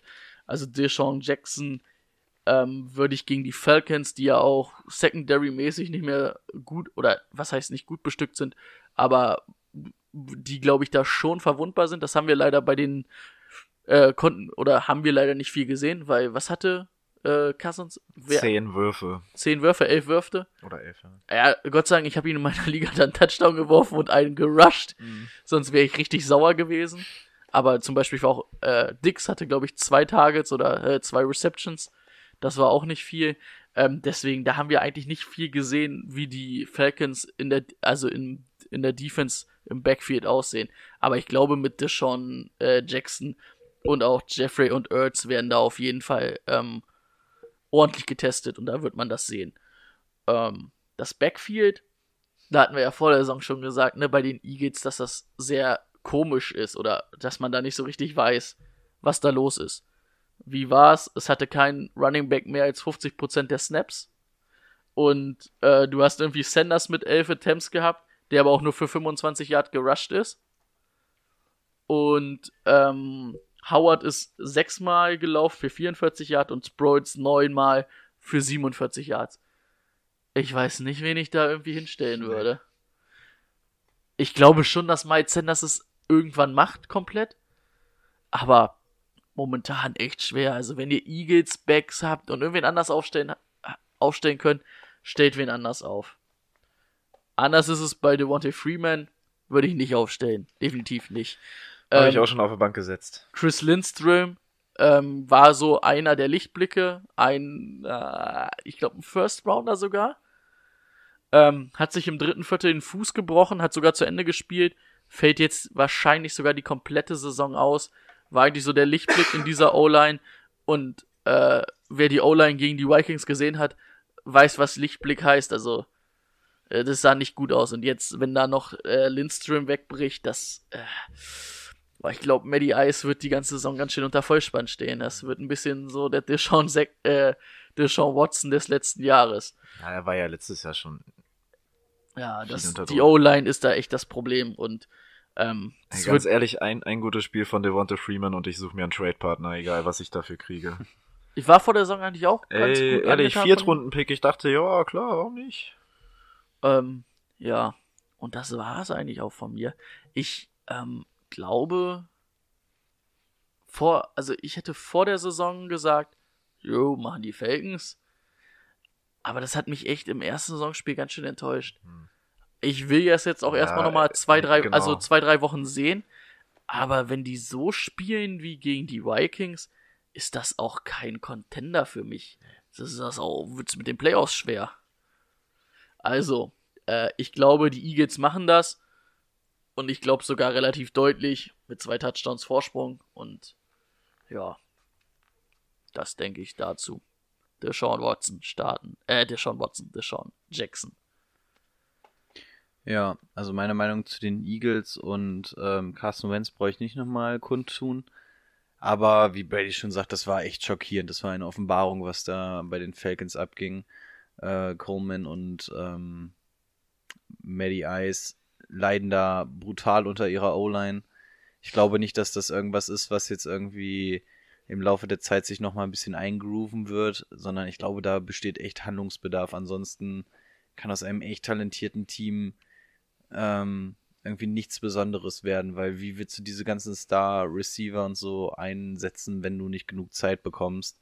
Also eine gute Offense besteht halt einfach nicht nur aus einem guten Quarterback und guten Receivern, sondern also eine O-Line ist echt nicht zu unterschätzen und ja, mal schauen, was sich die Falcons da einfallen lassen, weil mit dieser O-Line steht und fällt meiner Meinung nach die Saison bei den Falcons. Bin mal gespannt, ob man da noch irgendwie was findet zum Traden oder ob sie, ob das jetzt wirklich nur ein Ausrutscher war, dass die Vikings da einfach den richtigen Gameplan hatten. Aber da muss auf jeden Fall was passieren, weil alleine kann Maddie Ice das da glaube ich nicht wuppen, weil er auch keiner ist, der Spielzüge großartig verlängert oder so. Deswegen, da muss auf jeden Fall irgendwie Hilfe aus irgendeiner Richtung kommen. Deswegen denke ich auch, dass die Eagles das auf jeden Fall machen werden. Bei äh, schlechter O-Line fiel, fiel mir gerade noch ein, habt ihr das gesehen? Als der Center der, der. Steelers irgendwie den Snap komplett verhauen hat und die ganze O-Line schon da hinten geht und der Center immer noch steht. Und ich habe hab gestern so ein Bild gesehen Der Legende und irgendwie, ja, der der da. Legende nach steht er immer noch da. Also ich, ich habe es auf Anhieb nicht verstanden, was da passiert ist. Ich dachte, die können nicht alle einen Fehlstart gemacht haben, weil ich dachte, der Center war der Einzige, der es richtig gemacht hat. Aber nein, der Center hat einfach vergessen, den Ball zu snappen. So, das ist und vor allem diese Schiedsrichter, so the entire äh, O-Line except of the center. also, ja, was? Das Vor allen Dingen, es war halt auch so lustig, im amerikanischen Originalkommentar wird gerade noch gesagt, ja, das ist, das ist der Backup-Center und äh, der, da weiß man nicht, wie es läuft. Und es ist wirklich einfach, äh, er vergisst zu snappen. Aber es kam in null Bewegung. Ne? Wirklich null. Selbst nachdem alle losgelegt um, haben, stand er da immer noch und dann fängt er irgendwann an, so aus der Hocke mal so nach links und rechts zu gucken. Das war wirklich allem, ich weiß gar nicht, wer in dem Moment Defense Tackle bei den Patriots gespielt hat. Alle sind halt nach vorne gegangen, bis auf er, weil er den direkten Gegenspieler hatte. Und er guckt so und macht, also, macht die Schulter so hoch. Und er wusste auch gar nicht, was los ist, weil alle losgerannt sind, außer er, weil äh, sein Gegenspieler halt auch noch da stand. Es, es waren alle verwirrt. Ich dachte, es können doch jetzt nicht gerade vier Leute da einen Fallstart gemacht haben. Das geht doch gar nicht. Müssen wir mal auf die Idee kommen. Nee, der Sender hat einfach vergessen zu snappen. Das war phänomenal. Ja. Naja. Rico, dein Spiel oder? Ja. Ähm, ich habe noch die Chargers gegen die Detroit Lions. Fangen wir mit den Chargers an. Äh, Keenan Allen. 8 von 10 gefangen, 123 Yard, ein Touchdown. Ja. Keenan Allen is doing Keenan Allen things. Brauchen wir, glaube ich, auch nichts zu sagen. Ganz klare Nummer 1, da kommt so schnell nichts ran. Klarer Must-Start. So, auf der Suche nach der Nummer 2 schauen wir uns an. Travis Benjamin und Mike Williams. Eigentlich sind sie beide relativ unbedeutend, gerade was die Targets anging. Äh, Mike Williams eigentlich ja der bessere, der auch immer als Nummer 2 gelistet ist. Ähm, auch da hatte ich in Sachen Verletzung irgendwas gelesen. Ähm, ich weiß nicht, wie da der aktuelle Stand der Dinge ist. In Woche 1 hat er auf jeden Fall nicht gerade brilliert und Werbung in Sachen Wide Receiver Nummer 2 gemacht. Aber er sollte schon die Nummer 2 sein. War auf jeden Fall nix, was, was wo er ausfällt. Nee, das, nee, ne? Also da habe ich nichts gelesen. Genau, deswegen habe ich es mir auch nur mit Fragezeichen hingeschrieben. Ja, Hm, Soll ich kurz? Falls du News hast. Ähm, Wir können uns auch drauf zurück. also der Coach sagt, er ist auf jeden Fall bereit fürs Spiel. Er hat zwar nicht trainiert jetzt bisher. Ich weiß nicht, ob das heutige Training schon mit drin ist. Wie spät haben wir es? Nee, das ist doch das ist noch von Mittwoch. Ähm, er hat Mittwoch nicht trainiert, aber er soll wohl absolut fit sein. Okay. Also Travis Benjamin würde mich nicht interessieren, Mike Williams schon eher, wobei es wahrscheinlich nicht unbedingt ein Flex-Spot sein muss. Aber ich glaube, auf lange Sicht kann man sich den auf jeden Fall. Ja, wenn es jetzt mit Hunter Henry vielleicht Hunter noch ist. Ja. Ja, genau, darauf kommen wir jetzt. Ähm, Hunter Henry hatte ich mir aufgeschrieben, brauche ich ja jetzt im Endeffekt gar nicht großartig erwähnen. Vier von fünf gefangen, 60 Yard. Ähm, das war dafür, dass es das erste richtige Spiel war, eigentlich halbwegs okay, auch wenn die Yards jetzt noch nicht so geil sind, aber man hat gesehen, da kam zumindest in Richtung Tight End schon fünf Bälle. Aber gut, das Thema brauchen wir jetzt auch nicht weiter zu diskutieren. Leider. Backup weitestgehend uninteressant, deswegen dann doch Mike Williams ähm, hinter Keenan Allen noch so die interessanteste Sache. Ja, jetzt sollte man denken, düstere Wolken über ähm, den Chargers, aber auf einmal kam Eckler und alle dachten sich nur Melvin Hu. Denn Eckler 12 Mal gerusht, 58 Yard, 6 Reception für 95 plus 1 Yard, 3 Total Touchdowns. Das war schon mal extrem stark. Dahinter noch Justin Jackson, 6 Mal gerusht, 57 Yards. Das muss man sich auch mal auf der Zunge zergehen lassen. 6 Mal losgelaufen und äh, im Schnitt ist der knappe 10 Yard gelaufen. Eins der drei Targets durch die Luft gefangen für 4 Yard, nicht großartig erwähnenswert. Ähm, also beide relativ gut, aber man sieht an Eckler kommt da einfach nicht ran, vor allem wenn man sich auch mal die Snap-Anzahl anguckt. Während Eckler 48 Snaps auf dem Feld stand, kam Jackson auf nur 16 Snaps. Deswegen Eckler auf jeden Fall, solange das mit Melvin Gordon sich weiter hinzieht, auf jeden Fall ein Must-Start. Justin Jackson, mich persönlich kickt er nicht.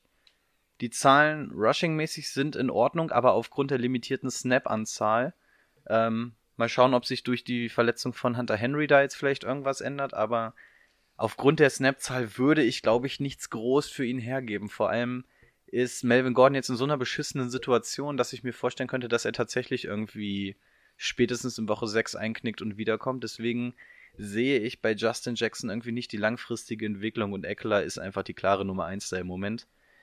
Wer Bock hat, kann ihn sich auf die Bank setzen. Ich persönlich ähm, bin nur an Eckler interessiert. So, kommen wir auf die Seite der Lions. Dort überraschte auch Wide Receiver Amendola mit 7 von 13 Targets, 104 Yards und einen Touchdown. Das nenne ich mal ein gelungenes Debüt. Die große Frage ist das Ganze denn auch von Regelmäßigkeit gekrönt? Ähm, 13 Targets, das ist natürlich eine ganze Menge, gerade für PPR sehr interessant. Ähm, ja, ich zweifle da noch so ein bisschen an der Regelmäßigkeit. Ähm, Amendola jetzt auch nicht mehr der Jüngste seiner Zunft, aber ja, wenn er irgendwo rumschwirrt und ihr Platz habt, kann man sich den natürlich mal auf die Bank setzen, um zu schauen, ob das vielleicht eine regelmäßige, regelmäßige Anspielstation wird für Stafford. So, dahinter Kenny Golladay eigentlich so der Nummer 1 Receiver, so dachte man sich. 4 von 9 gefangen, 42 Yards und ein Touchdown. Ähm, da geht deutlich mehr. Gerade von einem Kenny Golladay. Neun Targets, das ist schon mal nicht schlecht, aber dann musst du natürlich auch ein bisschen mehr machen. Der Touchdown hat ihn so ein bisschen gerettet. Ähm, hat natürlich intern ähm, vieles ähm, Spieltagsstars um sich herum gehabt, aber da muss auf jeden Fall nochmal eine Schippe draufkommen von Golliday, gerade weil sein Draftpreis ja relativ hoch war, aber auch da nicht in Woche 1 direkt verzagen und ihn droppen oder ähnliches. Marvin Jones dahinter, 4 von 4 gefangen, aber keine großen Zahlen aufgelegt. Tja, Marvin Jones, ich habe ihn in unserer privaten Liga mir geholt, weil ich dachte, das dürfte eigentlich die Nummer 2 sein hinter Golliday. Überzeugt hat er mich nicht. Ähm, ich weiß nicht, ob er euch überzeugt oder euch Hörer. Ich habe die Hoffnung allerdings aufgegeben. Ich weiß nicht. Also ich bezweifle, dass Amendola so die Regelmäßigkeit bekommt. Vielleicht hat Marvin Jones da die Chance, Wide Receiver 2 zu werden, aber vier Targets auf so einen Veteran, wenn du mal guckst, Amendola hat das Dreifache bekommen, Golliday das Doppelte. Ja, es ist mir einfach zu wenig. Aber auch da, wir sind immer noch in Woche 1, schauen, wie sich das entwickelt. Dann einer der großen Stars, TJ Hawkinson auf Titan, 6 von 9 gefangen, 131 Yards und ein Touchdown. Absolut mega, braucht man nichts zu sagen. Auch eines der großen Waiver-Ziele in Woche 1 gewesen. Ähm, schauen, ob auch das Regelmäßigkeit hat. Aber das sah auf jeden Fall sehr vielversprechend aus. Vor allem auch neun Targets bekommen. Das sind so viel wie Golliday und auch hier doppelt so viel, wie es ein Marvin Jones bekommen hat. Also da auf jeden Fall ein Auge drauf haben. Wenn da Regelmäßigkeit besteht, könnte das ein frühes Target für einen Trade sein, weil der nicht günstiger wird im Laufe der Saison. Und zuletzt noch einmal ein Blick auf den Running Backs geworfen. Carrion Johnson, 16 Mal gerusht, 49 Yards, 2 von 2 gefangen für 13 Yards. Hat sich das Backfield geteilt mit CJ Anderson, der 11 Mal ran durfte und 35 Yards gemacht hat. Sind von beiden keine Überzahlen. Ähm, was mich ein bisschen gewundert hat, dass CJ Anderson im Vergleich zu Carrion tatsächlich relativ viele Snaps bekommen hat. Während Carrion, äh, Carrion 16 Snaps hatte, hatte CJ Anderson 11. Da hätte ich damit gerechnet, dass das schon deutlich ähm, in Richtung Carrion ausschlägt. Ist es nicht. Das heißt, auch hier werde zumindest ich mal ein Auge drauf haben. Aber CJ Anderson, glaube ich, auch in vielen Ligen undrafted, könnte auf den Waivern rumliegen. Könnte vielleicht ein interessanter Pickup sein für, die, ähm, für den Fall, dass da tatsächlich in, weiterhin so gesplittet wird, weil man Carrion Johnson vielleicht das Ganze noch nicht so zutraut. Von daher vielleicht ein Auge auf die nächste Partie von CJ Anderson werfen, wenn da wirklich weiterhin ähm, eine zweistellige Anzahl an Snaps steht, könnte sich da vielleicht eine gewisse Entwicklung abzeichnen. Ich glaube, das wird nicht der große Superstar, aber eventuell für Fantasy mal auf die Watchlist packen, mal gucken, wie da das interne Duell abläuft. Zumindest diese Woche kann das meine, meiner Meinung nach so bleiben. Ich muss gegen Karrion Johnson spielen. Gut. Gut, ansonsten Chargers, Detroit, ich gehe davon aus, dass die Chargers das eigentlich machen sollten. Ich glaube, dass Eckler nicht wieder so eine Vorstellung machen wird wie letzte Woche. Im Gegenzug denke ich aber auch, dass ähm, Wo? Hawkinson und Das wollte ich auch gerade fragen. äh, in Detroit. Ich setze knapp auf Detroit. Okay. Ich bin bei den Chargers trotzdem. Genau. Ich, Aber wirklich knapp. Aber ich Mhm. habe irgendwie nur so, so ein Gefühl. Ich, ich, bei mir ist es tatsächlich, dass ich einfach denke, die Chargers haben mit Keenan Allen einfach so das eine Ding, was einfach in Stein gemeißelt ist. Ja. Und während ich bei allen anderen so bei im Backfield bei, bei den Lions, weißt du, irgendwie auf Running Back hast du keine klare Sache. Hawkinson, das war jetzt ein Spiel und auf Wide Receiver, ich glaube nicht, dass Amendola da jedes Spiel jetzt 13 Tages kriegt. Und Keenan Allen ist irgendwie so die einzige Bank, die ich irgendwie in dieser Partie sehe. Und ja, ich glaube einfach, die Chargers dürften das machen. Und interessant wird, für den Fall, dass Eckler nochmal so ein Spiel macht, ähm, möchte ich nicht in der Haut von Melvin Gordon stecken. Da möchte Nee. ich mal gucken, wie der gute Junge reagiert, weil dann musst du eigentlich Äh. sofort zurückkommen, weil dein Wert wird nur noch kleiner sonst. Ich würde dann doch noch mal zwei Jahre unter meinem Rookie-Vertrag spielen. Okay, Leute, ich habe mir das nochmal durch den Kopf gehen lassen. Ey, Leute, vielleicht Jeder war, hab macht ich mal ein bisschen Fehler. drüber reagiert. Vielleicht wart ihr ein bisschen drüber. Ach, vor allen Dingen war ich ein bisschen drüber. Wow, wow, wow, das interessiert uns ja jetzt erstmal nicht. Lasst doch erstmal. Also erstmal packen wir den Eckelei jetzt weg. Ne? Ich bin ja jetzt wieder da. Ähm, ja, Ja, schauen wir mal. Brady, weiter. Letztes Spiel, was wir haben. Ähm, kann ich aber auch gar nicht so viel sagen. 49ers gegen Bengals. Irgendwie so bei den 49ers hat man. Oh, die haben zwar gewonnen, die Defense sah ganz gut aus, aber so offensmäßig fand ich da auch nicht viel, was gut aussah. Oder was, was, was heißt, was gut aussah? So irgendwie, was mir irgendwie so Schlüsse auf die Saison geben konnte. Ähm, Bengals, ja, wir hatten gesagt, ja, die können die Seahawks vielleicht tief äh, angreifen. Das haben sie mit John Ross auf jeden Fall gut gemacht. Ich bin mal gespannt, ob das vielleicht wirklich die Saison von John Ross wird. Ob man ihn jetzt wirklich mal ordentlich eingesetzt kriegt. Ich meine, zwölf Targets hatte er gehabt. Ähm, das war schon sehr gut. Ähm, ja, ich kann mir eigentlich auch vorstellen, ich kann mir eigentlich nicht vorstellen, dass die 49ers Defense nochmal so gut ist. Beziehungsweise, ich weiß gar nicht, ob es an- daran lag, dass die 49ers Defense so gut war oder ob die Bucks einfach so schlecht waren. Hat ihr da eine Meinung zu? Ich kann, ich habe dieses Spiel gesehen und habe eigentlich gesagt, eigentlich hätte das gar keiner gewinnen müssen.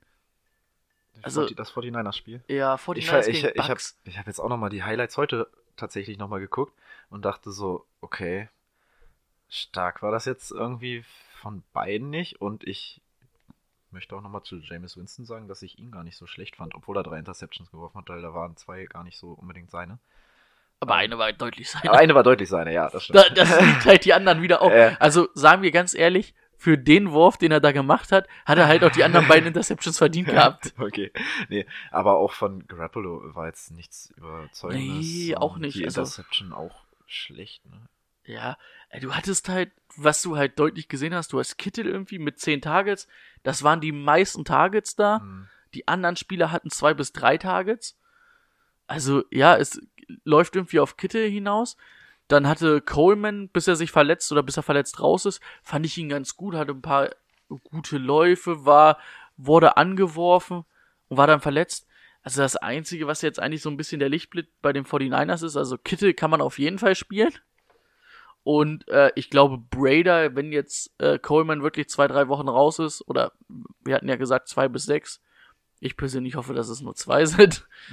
Aber man weiß es nicht, also da kann man Brader auf jeden Fall starten, weil er wird dann das Backfield da übernehmen. Und ich halte viel von Kai Shanahan, deswegen glaube ich auch, da äh, muss nächste Woche mehr klicken. Auf jeden Fall. Aber schwer zu sagen. Ich kann mich auch, das ist auch ein ganz schweres Spiel, was ich voraussagen kann. Andy Dalton fand ich gegen die Seahawks jetzt auch nicht schlecht.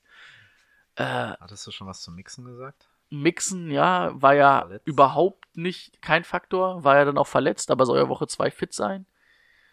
Ich denke, er wird gegen die 49ers auch ganz gut laufen können, weil die Front sah jetzt auch nicht so überragend aus gegen eine schlechte O-Line, oder nicht eine schlechte O-Line, aber eine unterdurchschnittliche O-Line der, der Bucks. Ähm, keine Ahnung, ist echt schwer zu sagen.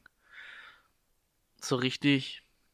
Vertraut auf eure Stars, vertraut auf Kittel, vertraut vielleicht noch auf Tyler Boyd. John Ross könnte ich mir vorstellen, dass es vielleicht auch nochmal ganz gut wird. Joe Mixon, aber sonst würde ich jetzt nicht da irgendwas Experimentelles starten und da irgendwen Verrücktes starten lassen. Ich glaube, die größte Chance hast du da einfach mit Breeder. Brüder, Weil- Kittel. Genau, weil Breeder vielleicht, je nachdem wann gedraftet wurde, vielleicht undrafted durchgegangen ist, da hat man vielleicht eine reelle Chance, den in irgendeiner Liga zu bekommen.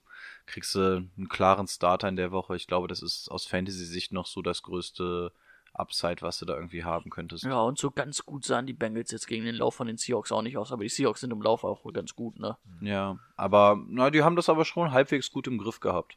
Also, es, also diese richtig langen Rushes waren nicht. Also gegen, also dafür, dass es ein Chris Carson war, haben die den schon ganz gut gestoppt. Weiß natürlich nicht, ob an- ob es an Chris Carson lag, aber es war okay. Und ich will mich da auch gar nicht festlegen, wer gewinnt. Kann ich Nee, gar nicht sagen. nee, würd ich nicht Ich würde würd's den Bengeln gönnen, äh, den Bengals. den Bengeln. Dem Bengeln, dem Bengeln von den Bengals würde ich es ganz, würde ich es gönnen. Die haben in Woche 1 echt knapp verloren, auf, äh, trotz einer Top-Leistung und irgendwie die, gegen die Bengals kann man nicht viel haben. Die haben einfach immer nur Verletzungspech unter dem neuen Headcoach. Das sieht alles echt nach was Neuem aus. Ich würde es ihnen einfach gönnen. Und Andy Dalton ist vom Feuer geküsst. Oh, Andy Dalton. Und Andy Dalton spielt um seine Zukunft, ne? Von daher Andy Dalton, 408 Yards oder sowas. ist, ne? ist Leader im Moment tatsächlich. Habe ich mir mal gleich geholt. Musste ich aber auch nach dem ersten Spieltag. Na klasse. Wen hattest du denn als Quarterback? Na, James Winston. Ach ja. Oh, ich muss auch noch überlegen. ich ey. weiß aber immer noch nicht, ich muss, mir, ich muss es mir bis heute Abend überlegen. Was Mit- würdet ihr machen? Andy Dalton oder James Winston heute? Dalton, Alter. Weil Winston hat mir echt gar nicht, also nicht gut gefallen. Also Warte, Ich fand ihn Wi- nicht so Winston spielt gegen. Das war Brady's Spiel, glaube ich. gegen die 49ers. Nein, da haben sie gegen gespielt. Nein, Äh, gegen die Niners spielt. Andy. Gegen die Panthers. Gegen die Panthers. Äh, kannst du schon starten. Ich glaube, ich wäre eventuell bei Winston. Ich würde Andy Dalton nehmen. Klasse, ihr seid, ihr seid, ihr seid ein geil, eine geile Hilfe. Jetzt überleg dir mal, wie, wie gut dir Brady letztes Mal geholfen Ja, hat. Also, dann. Ganz, ganz ehrlich, an deiner Stelle würde ich keinen Quarterback aufstellen. Ja, Spione. Okay, wollen wir zum letzten Spiel kommen? Das war das letzte Spiel. Das war das letzte. Ich habe doch noch eins.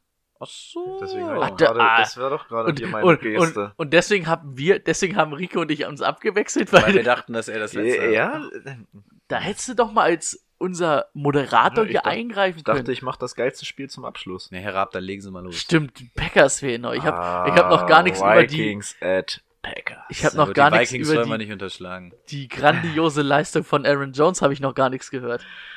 Zunächst möchte ich sagen, Cooks, Thielen und Dix würde ich alle starten, auch wenn ich glaube, dass Cooks es schwieriger haben wird, gegen die die Line der Packers zu laufen, aber er wird trotzdem ähm, abliefern. Boah, das sah gut aus, ne? Ja. Der sah stark aus. Ja. Der sah sehr, sehr stark aus. Solange er Hoffentlich- fit ist. Solange er fit bleibt. Ähm, Guten So. Trade haben wir da gemacht da übrigens. da da Aber äh, sein geholt. Backup, ne, ist raus. Madison? Ja. Ja. Oder hat ist halt, ja, ist verletzt. Okay. Also, woraus ankommen wird, ist, glaube ich, den Druck, den Kirk Cousins bekommt.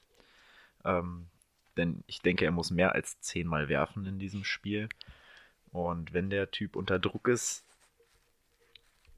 finde ich das manchmal ein bisschen schwierig noch. Aber wenn er genügend Zeit hat, Thielen und Dix gegen die Cornerbacks, gerade Kevin King, hat Robinson so oft freigelassen. Und ich halte von Kirk Cousins definitiv mehr als von Trubisky. Ähm, ich denke mal, äh, Kevin King wird gegen Dix spielen. Dix ähm, starten. Definitiv starten in dem Spiel.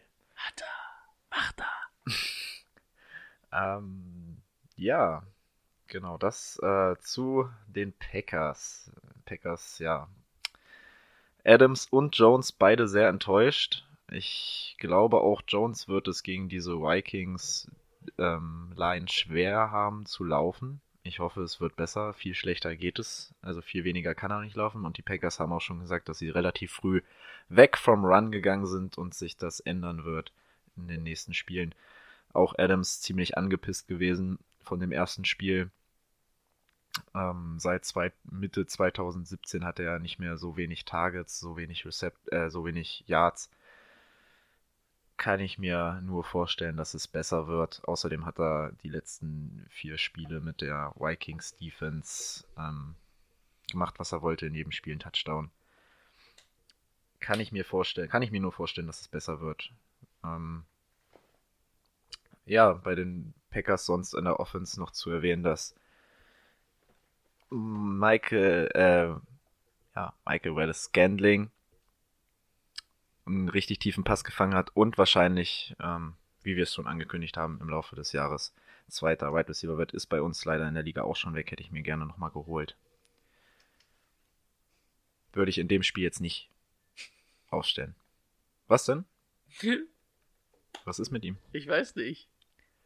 Ich überlege nur, wer, wer, wer tut sich das an unserem Podcast zweieinhalb Stunden? Ja, deswegen habe ich ja versucht, immer ein bisschen Druck zu Ja, machen. ich weiß, wir müssen uns echt mal Ja. überlegen, wie wir das jetzt die Woche machen. Also ich glaube, wenn wir das System weiterfahren, Dann haben wir eine Folge die Woche, aber die geht dann irgendwie jedes Mal über zwei Stunden. Ich weiß echt nicht, ob da die Leute Bock drauf haben. Also wer bleibt denn da bis zum Ende ran? Macht es mehr Sinn, wenn wir- wir das in zwei Folgen ausblitten? Ja, ich, puh. Wir müssen mal so ein bisschen Feedback von der Community einholen. Ja.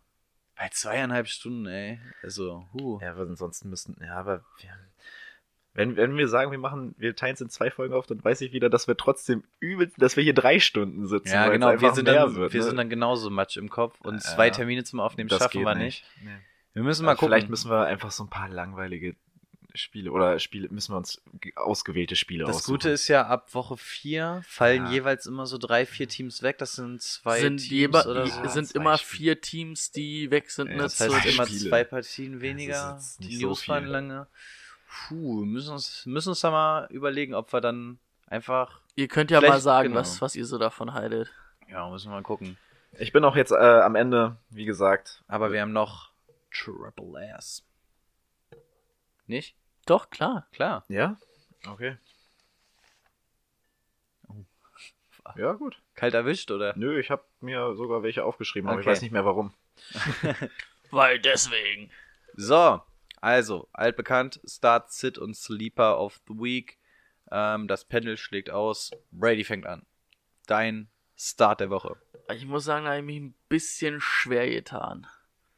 Ich habe mich am Ende für Hopkins gegen die Jaguars entschieden, obwohl man eigentlich sagt, Ramsey Bouillet, ähm, das muss ja eigentlich ganz gut klicken oder sind richtig gute Cornerbacks. Aber ich fand halt gegen die Chiefs beide nicht gut. Ähm, sonst hätte man vielleicht auch noch Hocken, äh, nicht Hawkinson. Ich habe es gerade vergessen. Ich hatte noch zwei auf dem Schirm, aber es reicht ja auch, wenn ich einen sage. Wir sind eh viel zu lang. Okay, dann mache ich es auch kurz. Mein Start der Woche ist Singletary. Hat in Woche 1 direkt die Rolle übernommen im Backfield. Ähm, Produktivität war direkt mal da. Jetzt das Matchup gegen die Giants. Ähm, für mich klarer Start of the Week. Vielleicht höre ich auf dich. Danke. Ich höre nicht auf dich. Nach, nach letzter Woche höre ich Nee. nicht mehr auf dich. Ihr wisst ja, ich gebe im Podcast gebe ich gute Tipps. Euch Ja. persönlich Ja, das stimmt. gebe ich die besten. Also das nächste Mal frage ich dich, wenn das Mikro an ist. Da darf ich nicht lügen. Was muss ich jetzt sagen? Dein Start. Start, of Start the der Week. Woche. Ja, ich wollte jetzt hier nochmal schnell eigentlich reingucken, warum, aber ich habe mir Derrick Henry aufgeschrieben. Das freut mich. Den habe ich nämlich. Ja, das wollte ich gerade schauen, ich habe es nämlich nicht mehr im Kopf. Titans Oh, gegen die Colts. Uh. Wer ist, wer ist die erste Oh. Woche gegen die Colts gelaufen? Eggler. Oh, okay, dann wissen wir warum. Mhm. Ja. Okay, nachvollziehbar. Dein Sit der Woche, Brady. Ganz klar. Devontae Freeman gegen die Eagles. Wie gesagt, Oh. O-Line kaputt. Nicht gut. Eagles Front gut. Das wird nix. Das macht Sinn. Äh, mein Sit of the Week, Aaron Rodgers. Nicht, dass man ihn jetzt wortwörtlich ähm, benchen sollte.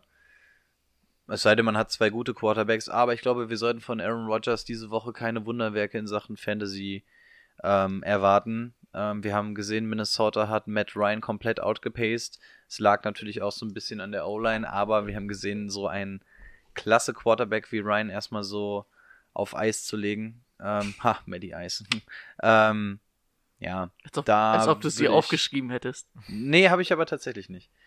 Ähm, also da sollte man vielleicht mal ein Auge drauf haben, Minnesota nicht ganz unterschätzen.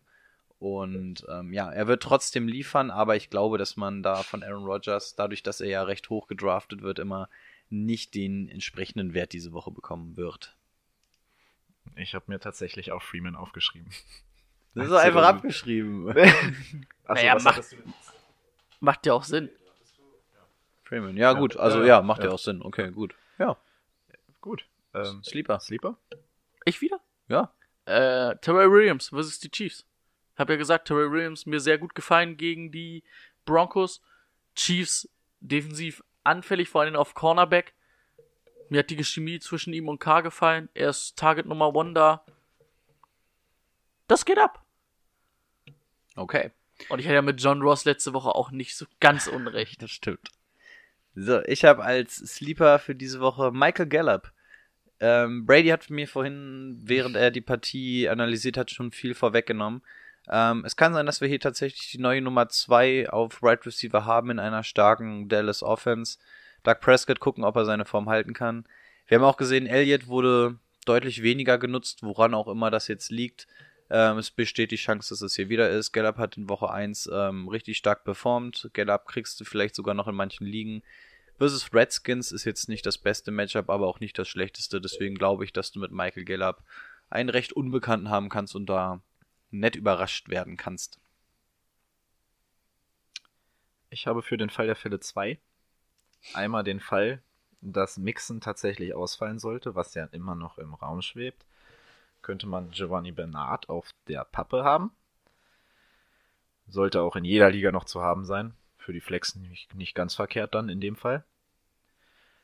Und falls, da nicht der, falls das nicht so sein sollte, Hartman, KC, Hill ist raus. Irgendwer muss da was übernehmen.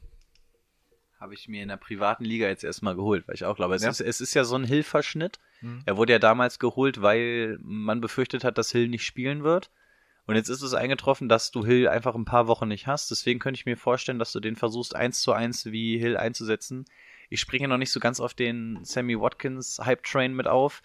Ich glaube ja, dass sein Körper das irgendwie nicht so lange mitmacht. Deswegen, ich glaube auch Nicole Hartman könnte auch so ein, so ein Ad für die Zukunft sein. Also Ad mit ADD. Also so ein, so ein Spieler, den du dir dazu holen kannst.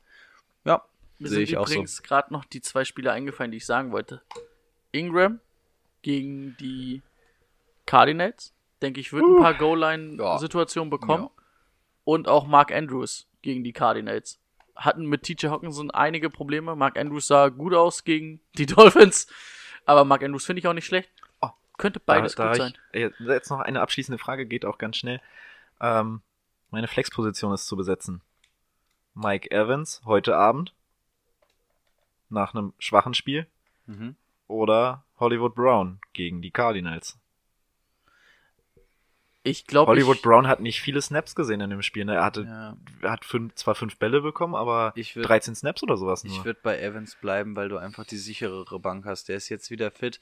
Und wie du schon gesagt hast, Marquise Brown hat, war wahnsinnig produktiv, aber war halt, hat halt auch nicht Ah, viel gesehen eigentlich. er war halt in der Offseason am, ne? am Knie verletzt, ne? Haben sie ja gesagt, dass sie ein bisschen ja, er hat jetzt Schon auch schon wieder Limit wollen? Practice, ne? Also ich würde, ich würde mit Evans gehen, weil es, glaube ich, die sichere Nummer ist. Du hast, Ey, du ganz hast, ehrlich, wenn ich bis Sonntag Zeit hätte, ne? Ich würde ja, auf jeden aber Fall. das- Deswegen, das- aber du, aber du hast Marquise Brown im Kader und ich meine, wenn er dir diese Woche auf der Bank performt, Ist Mike Evans Ist in denn Ordnung. komplett wieder fit? Also ja, der war ja, ausgeheilt? der war, der hatte, der war ja wirklich grippalmäßig krank. Also das war ja keine richtige Verletzung. Hm, gibt keine weiteren Infos, also ist voll fit. Ah, dann würde ich doch Mike Evans nehmen. Ich glaube auch, es ist die sicherere Bank. Gegen die Panthers Würdest- ist okay als Matchup. Das ist Ja. jetzt wieder so eine Sache. Ich habe jetzt nämlich gerade Hollywood drin. Wenn ich ihn jetzt wieder rausnehme, ich werde mich wieder ärgern. Aber okay, ich vertraue euch. Also Cardinals ist ein gutes Matchup, aber Haha, vertrau mir. Das ist auch das letzte Mal dann, wenn das jetzt schief geht. alright. Er sagt es auch. Ja, deswegen, deswegen nehme ich es ja, weil die hätte ich nicht. Okay. Okay. Äh, ansonsten, Wow. was gibt's zu sagen? Wir schauen uns nochmal das uns mit das dem Trikot Trikot an. Eventuell tauschen wir das nochmal um. Aber gut, bis die Auflösung und so alles fertig ist in der Zeit, kriegen wir es zur Not auch umgetauscht, weil es jetzt wirklich ein Kindertrikot ist. Ähm, Gott, sind wir Trottel, ey, wirklich. Naja. Ähm, ja, was gab sonst noch zu sagen? Gewinnspiel, was ist dann wirklich, ähm, wie das Ganze abläuft und der Start des Gewinnspiels wird dann wahrscheinlich mit der nächsten Folge sein. Die nächste Folge nächste Woche wird dann wahrscheinlich so wie regelmäßig ab sofort immer mittwochs rauskommen. Mhm. Mittwochs nachmittags, weil ich vorher noch zur Uni muss und den ganzen Scheiß. Ähm, ja, lasst uns gerne mal Feedback da in Sachen Länge des Podcastes und so, ob wir dann einfach gewisse Sachen weglassen sollen oder wenn ihr sagt so, ey, scheiß drauf, ich kann mir ich kann ja auch auf Pause drücken und Stopp und steige dann irgendwann wieder ein oder ihr labert nach zwei Stunden sowieso Käse.